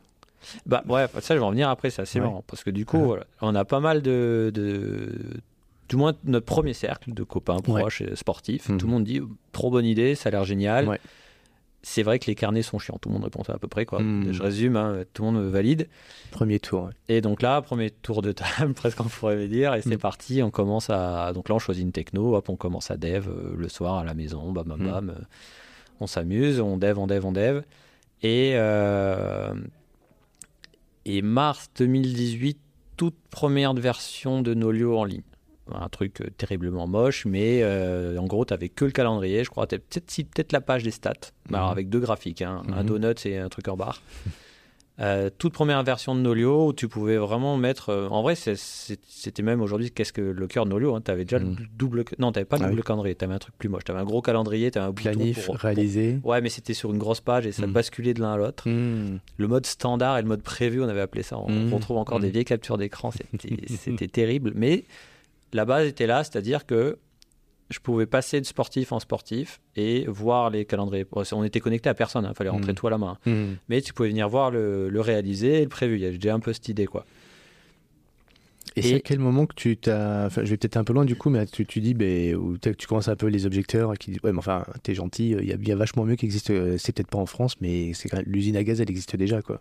Mais ça, c'est venu vachement plus tard. Parce Ah qu'en ouais? fait, alors je sais pas si c'est une chance, hein, mais c'est que du coup, dans le monde du ski de fond, personne n'utilisait des training peaks, etc. Il y avait pas. Des training peaks en France, c'était utilisé Ouais. euh, dans le cyclisme et le triathlon. Cyclisme, ouais, c'est ça. ouais, moi, je viens de là, donc c'est pour ça que c'est. tu Dans l'athlé, dans le ski de fond, enfin en tout cas du moins dans ces deux sports, euh, bah non, le fichier Excel c'est la norme quoi. Si t'avais été que dans, dans le tri, par exemple, on t'aurait très vite fait l'objection. Est-ce que tu aurais continué à faire ton application? Euh, bah justement, bah ça je, je, je sais pas. je sais pas parce qu'en fait, C'est bien de pas le savoir. C'est vraiment pas loin Ouais, dans l'histoire. ouais, je t'en prie. C'est que euh, donc là j'ai mon, d'ailleurs c'était c'était mon entraîneur, euh, donc Mathieu Fort qui est d'ailleurs le tout premier entraîneur Nolio qui euh, peut-être on va chez dit mars donc euh, on va dire Mhm. peut-être un mois après Ouais. donc lui euh, pareil j'avais déjà fait par, euh, quelques visios je lui montrais il me donnait des idées hein. si par exemple aujourd'hui Nolio tu peux le mettre en mode semaine c'était lui qui me dirait ah non moi j'aime bien voir à la semaine et j'aime bien voir ça ça et ça je trouve que c'est ultra pertinent de voir au moins le cardio dans l'analyse de séance donc on est tout de suite mis le cardio et j'avais juste le cardio au début tu avais genre temps volume kilométrique et cardio et voilà et sensations et là, un soir, il m'appelle à la maison, il me dit euh, Bon, écoute, je trouve ça sympa, euh, je mets le comité euh, sur la saison prochaine et tu me diras combien ça coûte. Mhm. Il dit Mais combien ça, combien ça coûte c'est gratuit. C'est cadeau. Ouais, ok, si tu veux, je, je te rappelle, j'en sais rien, tu vois. Et du coup, je dis à Alex Bah, trop, trop, trop cool, il y a quelqu'un qui veut utiliser la On a notre plateforme. premier prospect. euh, Et je lui dis, et il veut payer. Je lui dis, mais on fait, on fait comment? Enfin, on met quel prix Euh, Est-ce qu'il paye qu'une fois? Est-ce qu'il fait, un- enfin, enfin, on a, j'avais jamais eu comme idée de le monétiser, toi. Pricing, pouf. Et là, Ouais. Alex Mhm. cherche euh, un prix, il tape sur internet, Ouais. et là il fait Wow, ouais, regarde tout ce qui existe, il y a Training Peaks, il y a machin, il y a Fanal Surge, il y a Todex Plan, il y, a- il y en a plein, plein, plein, plein. Et vous saviez pas avant? Vous n'avez pas fait ça non, à du évaluer le Ah non, parce que nous on voulait euh, Mhm. bah, s'amuser sur un side project dans un, dans un domaine qui nous animait, toi. Enfin, le- C'est un enseignement, ça. Enfin, je, on excuse-moi de te couper là-dessus, mais juste pour tout ce que. Ah ouais, mais quand on sait pas, euh, bah on fait. Mais si t'avais su, parfois, bah on fait pas. Donc faut mieux pas savoir en fait. Tu te lances dans un Ah bah, truc et clairement. puis Bah, surtout quand là, on voit quand la suite et su- où où vous en êtes aujourd'hui. Quoi. je suis... Là, quand on l'a su, on a fait Waouh, Ouais. ce qu'on va, s'embête, quoi. Ah ouais, ouais. Et après, on s'est dit, ouais, bon, c'est très cycliste, très tri. euh, de toute manière, c'est des ricains, il n'y a rien en France. euh, go, vas-y. De toute manière, on s'amuse, quoi. Enfin, on se fait plaisir. Pas de pression quoi. Et donc là, ouais, mais en fait, c'était pas de pression parce qu'on était encore en études. Donc, euh, au pire, ça prend, tant mieux, ça prend pas, tant pis. C'était Mhm. vraiment ça, hein, le mot d'ordre. hein. Donc, on continue, on continue. Et, puis, enfin, voilà, après, euh, après, il y a eu mille anecdotes, mais de fil en aiguille, ça s'est construit, quoi. Deuxième entraîneur, troisième. Et donc vous avez votre premier client. euh, Et voilà, et ouais, toute première fois qu'il a payé, c'était encore moins cher que ce que c'est aujourd'hui. Il, Ouais. payé- il nous avait payé 200 euros à l'année, on était là, waouh C'était cadeau. C'était dingue, quoi. Enfin, on avait généré, bah, on avait généré euh, 200 Ouais. euros, enfin, de rien, euh, ça, ça, ça- du coup, bah, ça nous a forcément motivé, quoi. Ah ouais, tu dis j'ai un premier client, forcément il y en a d'autres derrière quoi. Ouais, et puis euh, voilà, avec du Et repas. là vous faites une étude de marché, vous faites quoi euh Non, on continue un peu dans la logique de, euh, Ouais. bah ok, maintenant on en a un, pourquoi il n'y en a pas d'autres Euh, Et là, j'ai Focus des... sur l'amélioration du produit quoi. Avant de parler de marché, de tout ce qui se passe ailleurs, vous êtes focus sur votre truc. Quoi. Ouais, parce qu'en fait, le truc, c'est 100% produit. Nous, on était Ouais. en mode, euh, on veut faire une plateforme, on s'amuse sur la, sur, le, sur la tech, on s'amuse sur le, le dev. Ouais. On- Tous les retours qu'on avait, bah, dès qu'on avait du temps à consacrer au dev de Nolio, c'était améliorer l'existant, le produit, que, que, que, que du produit. Et forcément, on en parlait à notre réseau proche. Et euh, ce qui, je pense, quand même avec du recul, là, bon, là, je pense que je suis probablement un bond de, une grosse année en, en Mhm. avant, mais euh, j'ai un ancien, enfin un ancien copain du ski de fond qui lui maintenant fait du, du énorme, enfin il est courant, il court en N1 en, en cyclisme. Mhm. Et il me dit, euh, enfin, du coup, forcément, c'est euh, genre ces copains-là que j'embêtais avec Nolio en disant, hey, t'en penses quoi, machin et tout. Bon, Mhm. ils avaient des comptes, ils devaient se dire, c'est tout moche, c'est quoi ce machin. Mais lui, il me dit, bah écoute, euh, je vais en parler à mon entraîneur de cyclisme, juste pour prendre son avis, si tu veux. Mhm. Et, et donc, donc, ce copain, c'est Tao Kéméré, et il, il devait monter à, il est au ville, vélo Villefranche-Beaujolais. Et donc voilà, je saute dans sa voiture, il m'amène là-bas, je monte Nolio à son entraîneur, et il me fait bon écoute, euh, ça a l'air cool, euh, donc il crée son compte, machin. Et euh, de fil en aiguille, bon, allez, commencer à utiliser Nolio. dans le- Au début, on les fait pas, leur fait pas payer. Nous, on était là, on veut juste des retours, des retours, Mmh, des retours, mmh. et on améliore euh, Nolio, quoi. Et euh, donc voilà, Nolio devient de plus en plus, en tout cas, sérieux dans le sens où on a de moins en moins honte à le montrer à des entraîneurs. Et euh, voilà, j'ai un peu- je, suis, je suis un peu parti, euh, je pris un peu une tangente pure cycle, euh, vraiment Mhm. l'histoire de Nolio dans le cyclisme, mais en gros, jusqu'au jour où le vélo Villefranche-Beaujolais nous dit euh, bon bah voilà, euh, parce qu'une fois je leur ai dit bah, j'aimerais bien que vous payiez. C'est une belle structure, hein, c'est un beau club. hein. Et ils nous ont dit bah si prestation. vous, nous ce qu'on vous propose c'est que bon, on paye pas Nolio forcément. Mhm. Et nous on leur a dit mais nous ce qu'on veut c'est juste faire connaître l'outil quoi. Mhm. Et là, euh, donc un des entraîneurs qui est toujours entraîneur euh, au Vélo Villefranche s'appelle Émeric Bonnet. Il, enfin, en gros, c'était un peu le partenariat, mais bon, ce qu'il a fait, c'était ouf. Il a dit, euh, il écrit un mail, bon bah bonjour, euh, bonjour les collègues entre guillemets. Euh, nous, on a fait le choix d'utiliser Nolio cette année. C'est une plateforme française qui est vraiment toute jeune, euh, elle est pas complète, etc. Enfin, en gros, vous inquiétez pas. Mais on la trouve, il y a assez de choses pour qu'on commence à s'en servir. Et en gros, il a fait euh, tous les directeurs sportifs de France, bim bam boum, envoyé. et ça, bah, forcément, ça nous a bien, bien aidé, quoi. Mhm. Et euh, pour, pour faire connaître Nolio dans le monde du cyclisme. Mais du coup, au début, même, on... parce que là, je t'ai parlé de mars 2018, et après, on est parti en Suède pour euh, valider notre, euh, Mhm. notre école d'ingé. Oui. Et, euh, et là-haut, on a beaucoup de devs. Enfin, encore une fois, on était 100% produit. Quoi. Vraiment, on avait eu mille idées qui nous étaient revenues de différents entraîneurs et sportifs. Et là, on a Mhm. fait que, que, que, que faire du code. Quoi. Pas de pression financière, donc focus produit, euh, faut voilà, pour Non, améliorer. bah là-haut, euh, on avait ouais. peu d'heures de cours. Tu es en Suède, l'hiver. il- Stockholm, non? On était à Linköping. C'est euh, au sud-ouest. Ouais, d'accord. C'est tout plat. Ouais. Il fait, il fait nuit à 15h. Et, euh, et on était à fond sur Nolio, donc on a beaucoup dev Nolio là-haut. D'accord. Y avait, ok, vous étiez bien bon. Et en fait, ouais, juste du coup, euh, on a quand même, enfin aujourd'hui, ça, c'est là-haut où vraiment entre guillemets, on a appris la vie entre guillemets sur euh, qu'est-ce que l'entraînement. Mhm. Parce que nous, à la base, on est athlète, tu, tu- tu- juste tu suis ton plan d'entraînement et rien, Mhm. et rien de plus.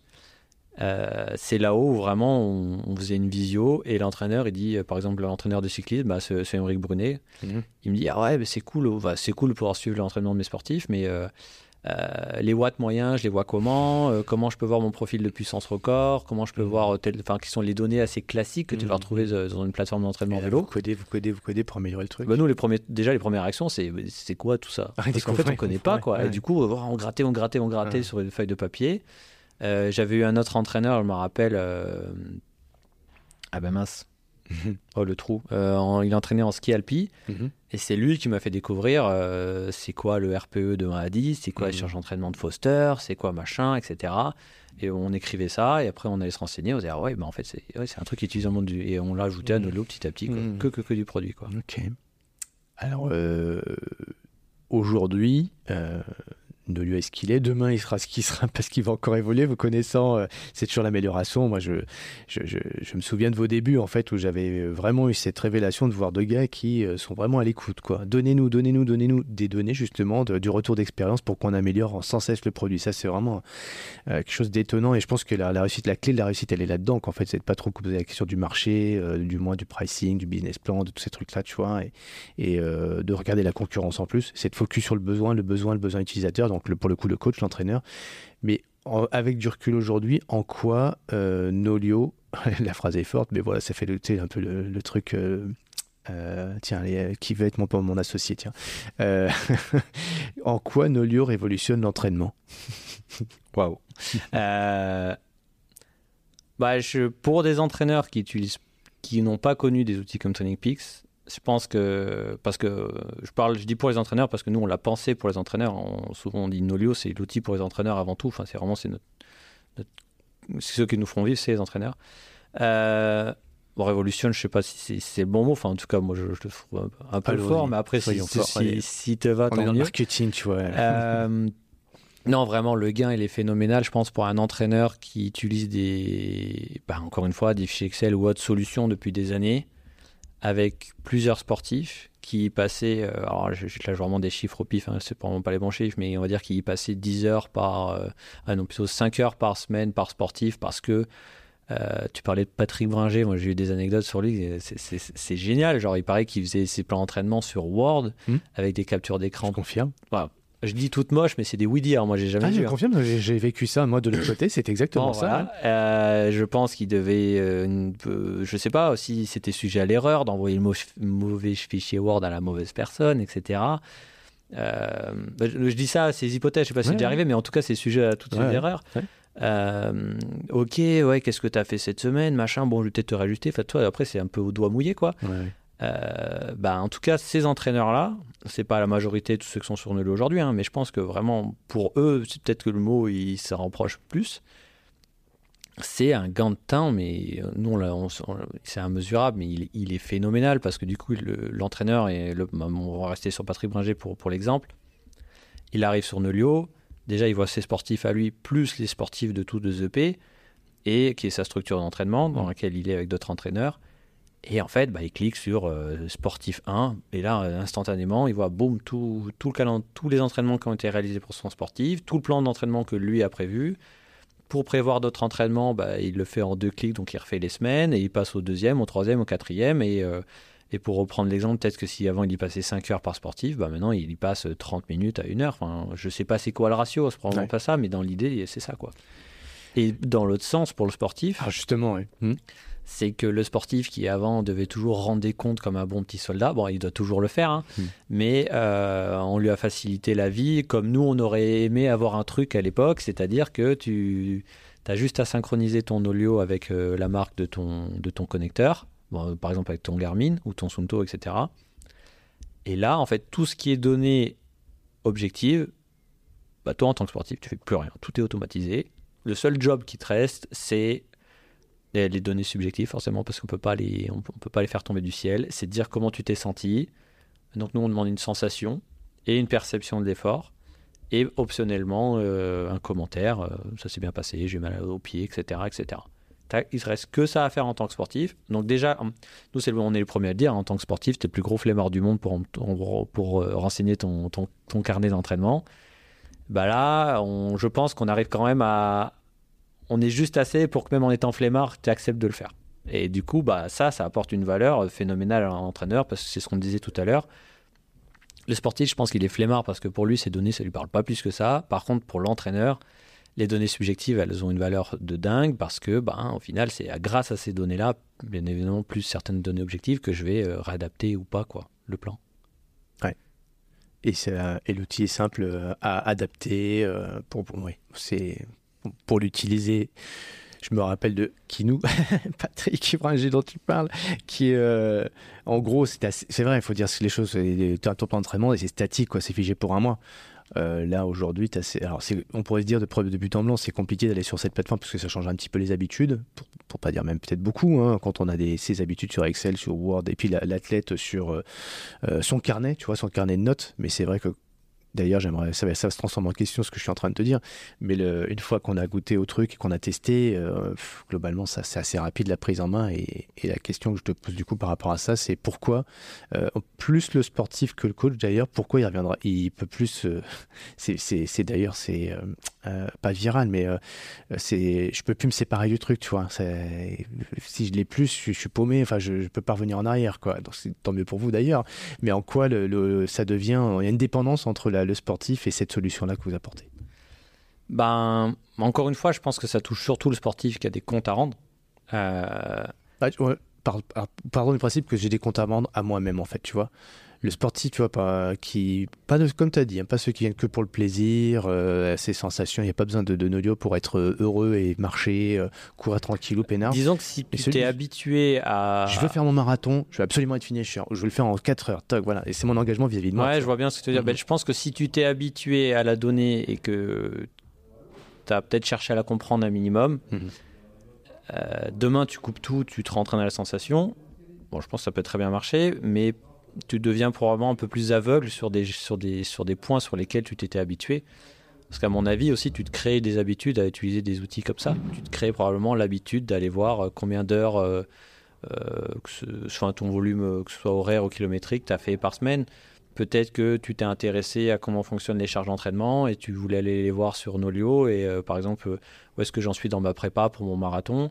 Et ben là en fait entre guillemets t'as plus rien. Alors ouais en vrai je pense qu'entre guillemets ça tu t'es intéressé à des sujets et euh, ben là c'est ouais c'est comme moi t'étais à l'aveugle quoi pour le coup. Et Du Mhm. coup je pense que ça peut te donner envie de de... Mais je pense que si tu es à l'aveugle et ça te donne envie de revenir sur Nolio, c'est quand même intéressant dans le sens où ça veut dire que potentiellement, nous, on a fait part d'un job qui est quand même cool, c'est qu'on a réussi à former un peu le sportif par rapport à comment s'entraîner ou comprendre l'entraînement. Quoi. Et se comprendre lui-même tout simplement, comment il fonctionne, son corps. Oui, oui, bah, son- c'est ça, quand, quand je dis Ouais. former, c'est Ouais. vraiment former à... J'ai appris à mieux, ouais, à comprendre mon corps, à comprendre l'entraînement, à comprendre pourquoi je suis fatigué, pourquoi j'ai tout le temps mal aux genoux, enfin, peut-être parce que je fais toujours les mêmes types de séances avant, j'en sais rien, quoi. Dans le business, dans le commerce, en tout cas, euh, j'ai souvent entendu dire la mesure, ça rassure. Alors, non, dans le business, on dit pas la mesure, ça rassure. La mesure, c'est ce qui amène à la performance. Tu peux pas avoir la performance, tu peux pas gagner si tu mesures pas. C'est pas possible. C'est ce qu'on dit dans le business, quoi. peu importe la forme du business d'ailleurs. Mais j'aime bien, moi, c'est. Bon, peut-être euh, je passais à un cap où je regarde moins les perfs, mais je regarde plus le, mon plaisir, mon état de, performance intérieure. Tu vois, quand j'ai performance, c'est pas le résultat, c'est plus être bien, quoi, bien-être. Euh, la mesure rassure. Et je te rejoins vachement là-dessus, en fait. C'est quand tu laisses de côté un peu tes mesures un certain temps, bon, t'es en aveugle et c'est peut-être pas si mal que ça. Mais des fois, tu te rends compte que quand tu reviens sur ta mesure, tu ah putain, ouais, ah ouais. Et puis c'est rassurant, ça fait du bien, c'est agréable. Donc de revoir un petit peu, c'est pas que de la statistique. Mais même si on reste sur la perception de l'effort ou la sensation qui reste les deux données subjectives qu'on récolte le plus, pas parce que de toute manière on demande juste ça à la fin d'une séance. Euh, sur Nolio, tu peux même voir tes mois d'entraînement selon tes perceptions d'effort ou, ou, tes sensations. Donc mine de rien, même si tu te dis les données, euh, de manière générale, j'aime pas trop, j'aime travailler au feeling, tu peux quand même utiliser Nolio en mettant juste ton feeling. Et comme tu dis, ça peut, c'est obligé que ça te rassure. Si tu vois, par exemple, là, on est bientôt fin janvier, tu vois que tout le mois de janvier, euh, bah, au final, tu te sentais bien. Et en général, quand tu te sens, enfin, en général, le bien entraîne le bien. Et, euh, voilà, tu étais dans une belle boucle et tu te dis, bah, cool, quoi. Et, si je me sens bien, c'est peut-être parce que ce que je suis en train de faire là, bah, c'est, si, si je, m'entraîne moi-même pour faire mon, premier marathon, bah, c'est peut-être parce qu'au final, ben, j'ai assez bien calibré le truc et toi, ça peut, ça peut rassurer. quoi.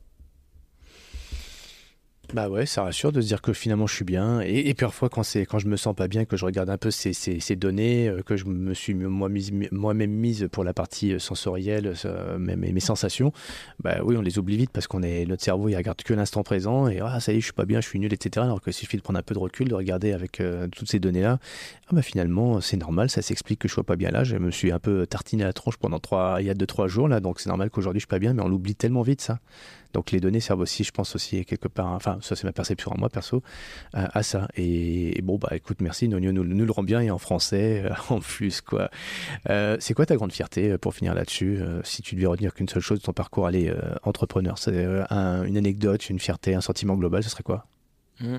Aujourd'hui, ce que j'aime bien dire, c'est que bah voilà, je pense que tu l'as bien compris, Nolio, ça a fonctionné, sachant que c'était pas le but premier. C'est génial, on est trop content. Et je pense qu'avec. Bon, je, je, citais, enfin, je, parle d'Alex parce que je pense qu'on est, on est ultra aligné sur plein de trucs. Je pense que c'est aussi pour ça que ça marche beaucoup. Hmm. je pense qu'un duo, euh, un duo fondateur euh, ultra aligné sur les idées euh, mentales, enfin, sur plein de trucs, je pense hmm. que c'est un pilier de ouf. Hmm.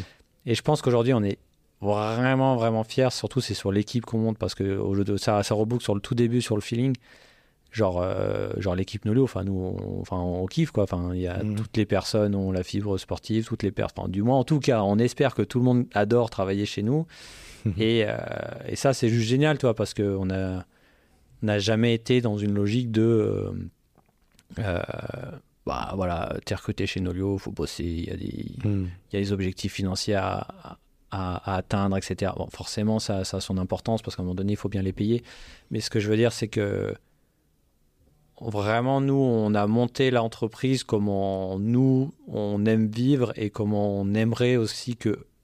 Enfin, on estime que si nous, on se sent bien dans, chez Nolio, on a trouvé un bon équilibre pro et perso, mhm. euh, c'est le premier truc qu'on veut qu'ils trouvent eux aussi, toi. Mhm. Euh, on, veut qu'ils soient heureux dans la... Enfin, qu'ils aient leur bon équilibre. Euh, on essaye de mettre en place le maximum de choses pour qu'ils se sentent motivés et impliqués. Mhm. Et après, en vrai, ça découle tout seul, quoi. C'est un peu du, un peu du bon sens, quoi. Hmm. Et ça, je pense que, enfin, en tout cas, moi, je, suis ultra content de, de, l'équipe qu'on a montée aujourd'hui, quoi. Hmm. Alors que c'était pas l'idée de départ quand tu as créé euh, le, la solution, quoi. T'avais pas la vision entreprise à l'époque? Ah non, non, non, ben ça c'est venu vraiment au fil. Découvert un entrepreneur avec Alexandre Ah bah ouais, ouais, euh, entrepreneur qui, enfin du, comme je dis, on peut, on peut rebrancher l'histoire au premier client, petit à petit, ben mince, mm. peut-être euh, comment on structure ça? On fait quoi tu, tu, sais quoi C'est toi que es entrepreneur C'est moi mm. euh, Qu'est-ce qu'il existe comme solution? Mm.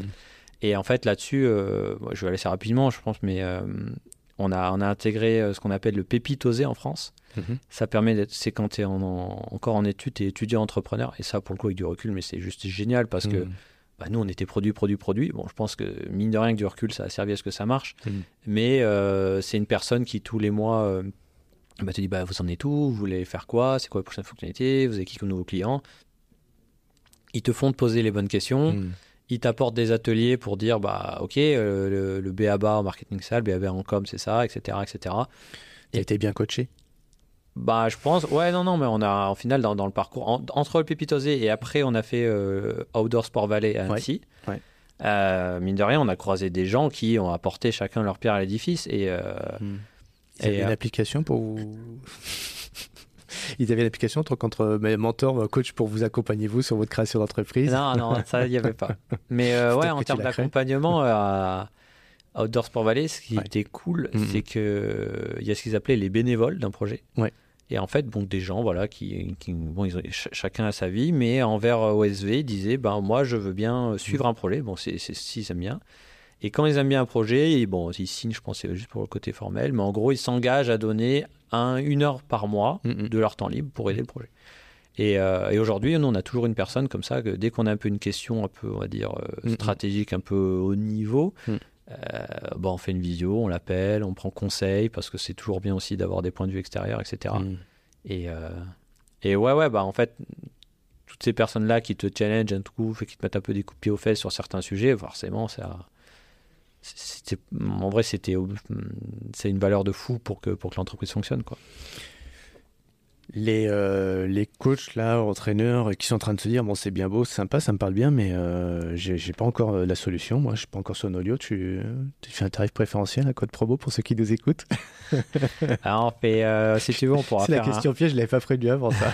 je fais mon Mathieu Stéphanie, tu sais, la fin de podcast. Si tu veux qu'on te suive, comment on fait, mais aussi, est-ce que tu nous fais un code promo spécial? Non, mais si tu veux, on peut voir si, si, si ton, si- s'ils ont écouté jusqu'au bout avec un, avec, un code, euh, avec un code que je te donnerai. Ah, Avec, cool. avec un petit code Cyril Blanchard. Ça permet aussi de traquer, c'est intéressant. Alors, on va mettre le code euh, objectif finisher, tiens, allez. Parce que, euh, non, non, bah nous, on n'est pas forcément trop accroché au prix ou quoi. Nous, ce qui nous intéresse, c'est que les entraîneurs, ils ils l'adoptent comme outil euh, sur, Ouais. le, sur le long terme. Alors, forcément, faire une réduction de, Ouais. au début, entre guillemets, même ça, même ça c'est, du bon sens. Enfin, au final, nous, on est un outil métier. Ouais. Euh, T'en parlais tout à l'heure, la grosse difficulté, nous, c'est la résistance au changement. Parce Mmh, qu'un entraîneur, c'est. Mais il y a même sa crédibilité qui est mise en jeu, quoi, envers ses sportifs. Bah Donc, ouais, euh, ouais. Nous, ce qui nous intéresse, c'est de les convaincre. Euh, C'est pour ça qu'on propose une démo gratuite à tous les entraîneurs. Ouais.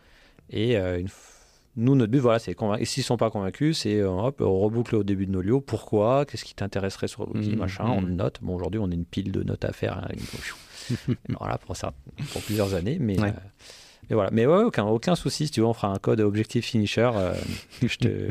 Faudra que je paramètre assez rapidement, du coup, mais pas de problème. Non, non, le, on va pas le diffuser le podcast. Là, on est en effet en janvier, on doit être le 30. Euh, bon anniversaire, Anthony, d'ailleurs, au passage. c'est bon, c'est le fils à ma femme, Laurent. C'est super sympa, Anthony. Et euh, donc, euh, bah écoute, le moment où il sera, il sera publié, enfin, quand je sortirai l'épisode, effectivement, ce sera mis en place d'ici là, donc pas de pression. Merci en tout cas à toi de nous avoir partagé ce, parcours déjà de sportif, de passionné de, de, ton, de ton sport, mais en même temps de la solution que tu proposes. Et puis, euh, puis aujourd'hui, l'entrepreneur, on a parlé un peu de temps d'entrepreneuriat aussi quand même. Donc c'était chouette, c'est très, très, riche. Donc merci pour tout ça. Et puis euh, si on se retrouve, allez, on est en 2024, là on se retrouve en 2000. Euh, je crois que vous avez une vision. Hein 2 ans, 5 ans avec euh, Alexandre 5 ans, c'est un peu loin. Nous, je pense qu'on a plus des visions un peu moyen terme. C'est-à-dire, par exemple, là, le plus loin que vous ayez fait pour l'instant, pour votre prochaine vision, c'est quoi? Non, ben nous, en gros, quand on nous demande, la... ouais, quand on nous pose la question hmm. sur le futur de Nolio, c'est. Euh, Qu'est-ce qu'on fait Tout le monde nous parle de l'international, mais nous, on veut surtout, surtout se consolider sur le pays francophone, parce qu'aujourd'hui, on est surtout hein. pays francophone. Hmm. On fait quoi comme Victor dans 2 ans? Euh, dans deux ans, on fête le, on, fête, le fait d'avoir développé ce que nous on appelle le module de prépa, de prépa physique, en gros, c'est-à-dire qu'aujourd'hui, sur Nolio, faire des séances, enfin, planifier des séances dans les sports d'endurance qui partent sur les montes, les compteurs, etc. Ça marche très bien et c'est pour ça que c'est utilisé.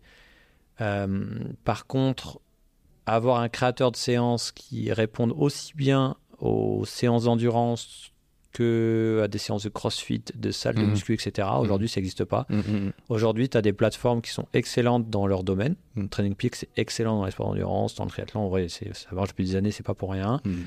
Euh, Il y a d'autres plateformes dans le monde de prépa physique, etc., qui sont excellentes dans leur branche. Mhm. Aujourd'hui, tu n'en as presque pas, voire aucune, qui arrive à proposer ces- les deux en parallèle.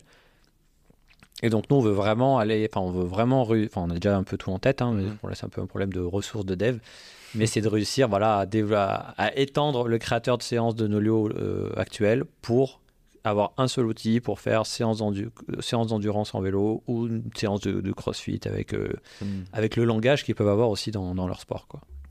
Et ça, ça va nous ouvrir. Bah déjà, ça va extrêmement bien consolider euh, dans les sports d'endurance, parce qu'au final, dans les sports d'endurance, on...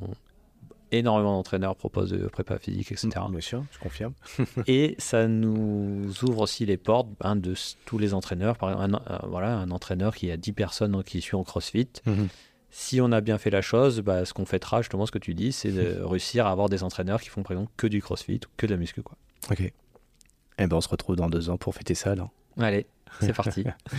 Merci François, merci à tous les auditeurs et, et bien donc on vous souhaite euh, de continuer à bien vous entraîner avec tout un tas de données de data, mais aussi à être, euh, bah, ce que tu nous as dit, c'est pour être mieux, encore mieux connecté avec nos sensations, nos perceptions et mieux se connecter entre notre esprit et notre corps. C'est ça le sport, connecter l'esprit et le corps, un esprit sain dans un corps sain sans faire de pub pour aucune marque. Mais bon, voilà, merci pour tout ça et à très bientôt sur des épreuves, à très bientôt avec des salons aussi. On trouve sur, on trouve sur des salons et si on veut trouver sur, un, sur internet, on tape juste Nolio, c'est facile à vous trouver. Oui, normalement. Ouais. J'espère. normalement, oui. Si vous ne trouvez pas, vous faites un feedback, vous pouvez contacter donc Alexandre euh, directement sur, euh, sur quoi? On te contacte comment? Sur, on te contacte toi sur Instagram pour suivre aussi ce que tu fais, ton actu perso? Euh. L'actu perso, le. Bon, sinon, il y a Strava, mais sinon, l'actu perso. Euh, euh, l'actu perso plus euh, gestion de Nolio sur LinkedIn, sinon. Ah, LinkedIn, très bien. Allez, rendez-vous sur LinkedIn et sur, euh, et sur Strava avec, euh, avec moi j'allais dire Alexandre, avec François. Merci à tous. Salut. Merci. Merci à tous d'avoir écouté ce nouvel épisode du podcast Objectif Finishers. Si vous souhaitez entrer en contact avec nous, vous êtes les bienvenus. Entre Finishers, on aime les rencontres, on aime partager les bons tuyaux. N'hésitez pas à noter le podcast sur votre plateforme favorite, à vous abonner et à le partager autour de vous. Envie de partager aussi un commentaire N'hésitez pas, on répondra à chacun d'entre eux. On est là pour vous aider à atteindre vos objectifs. On vous souhaite un maximum de motivation et on se retrouve dans deux semaines pour un nouvel invité. À bientôt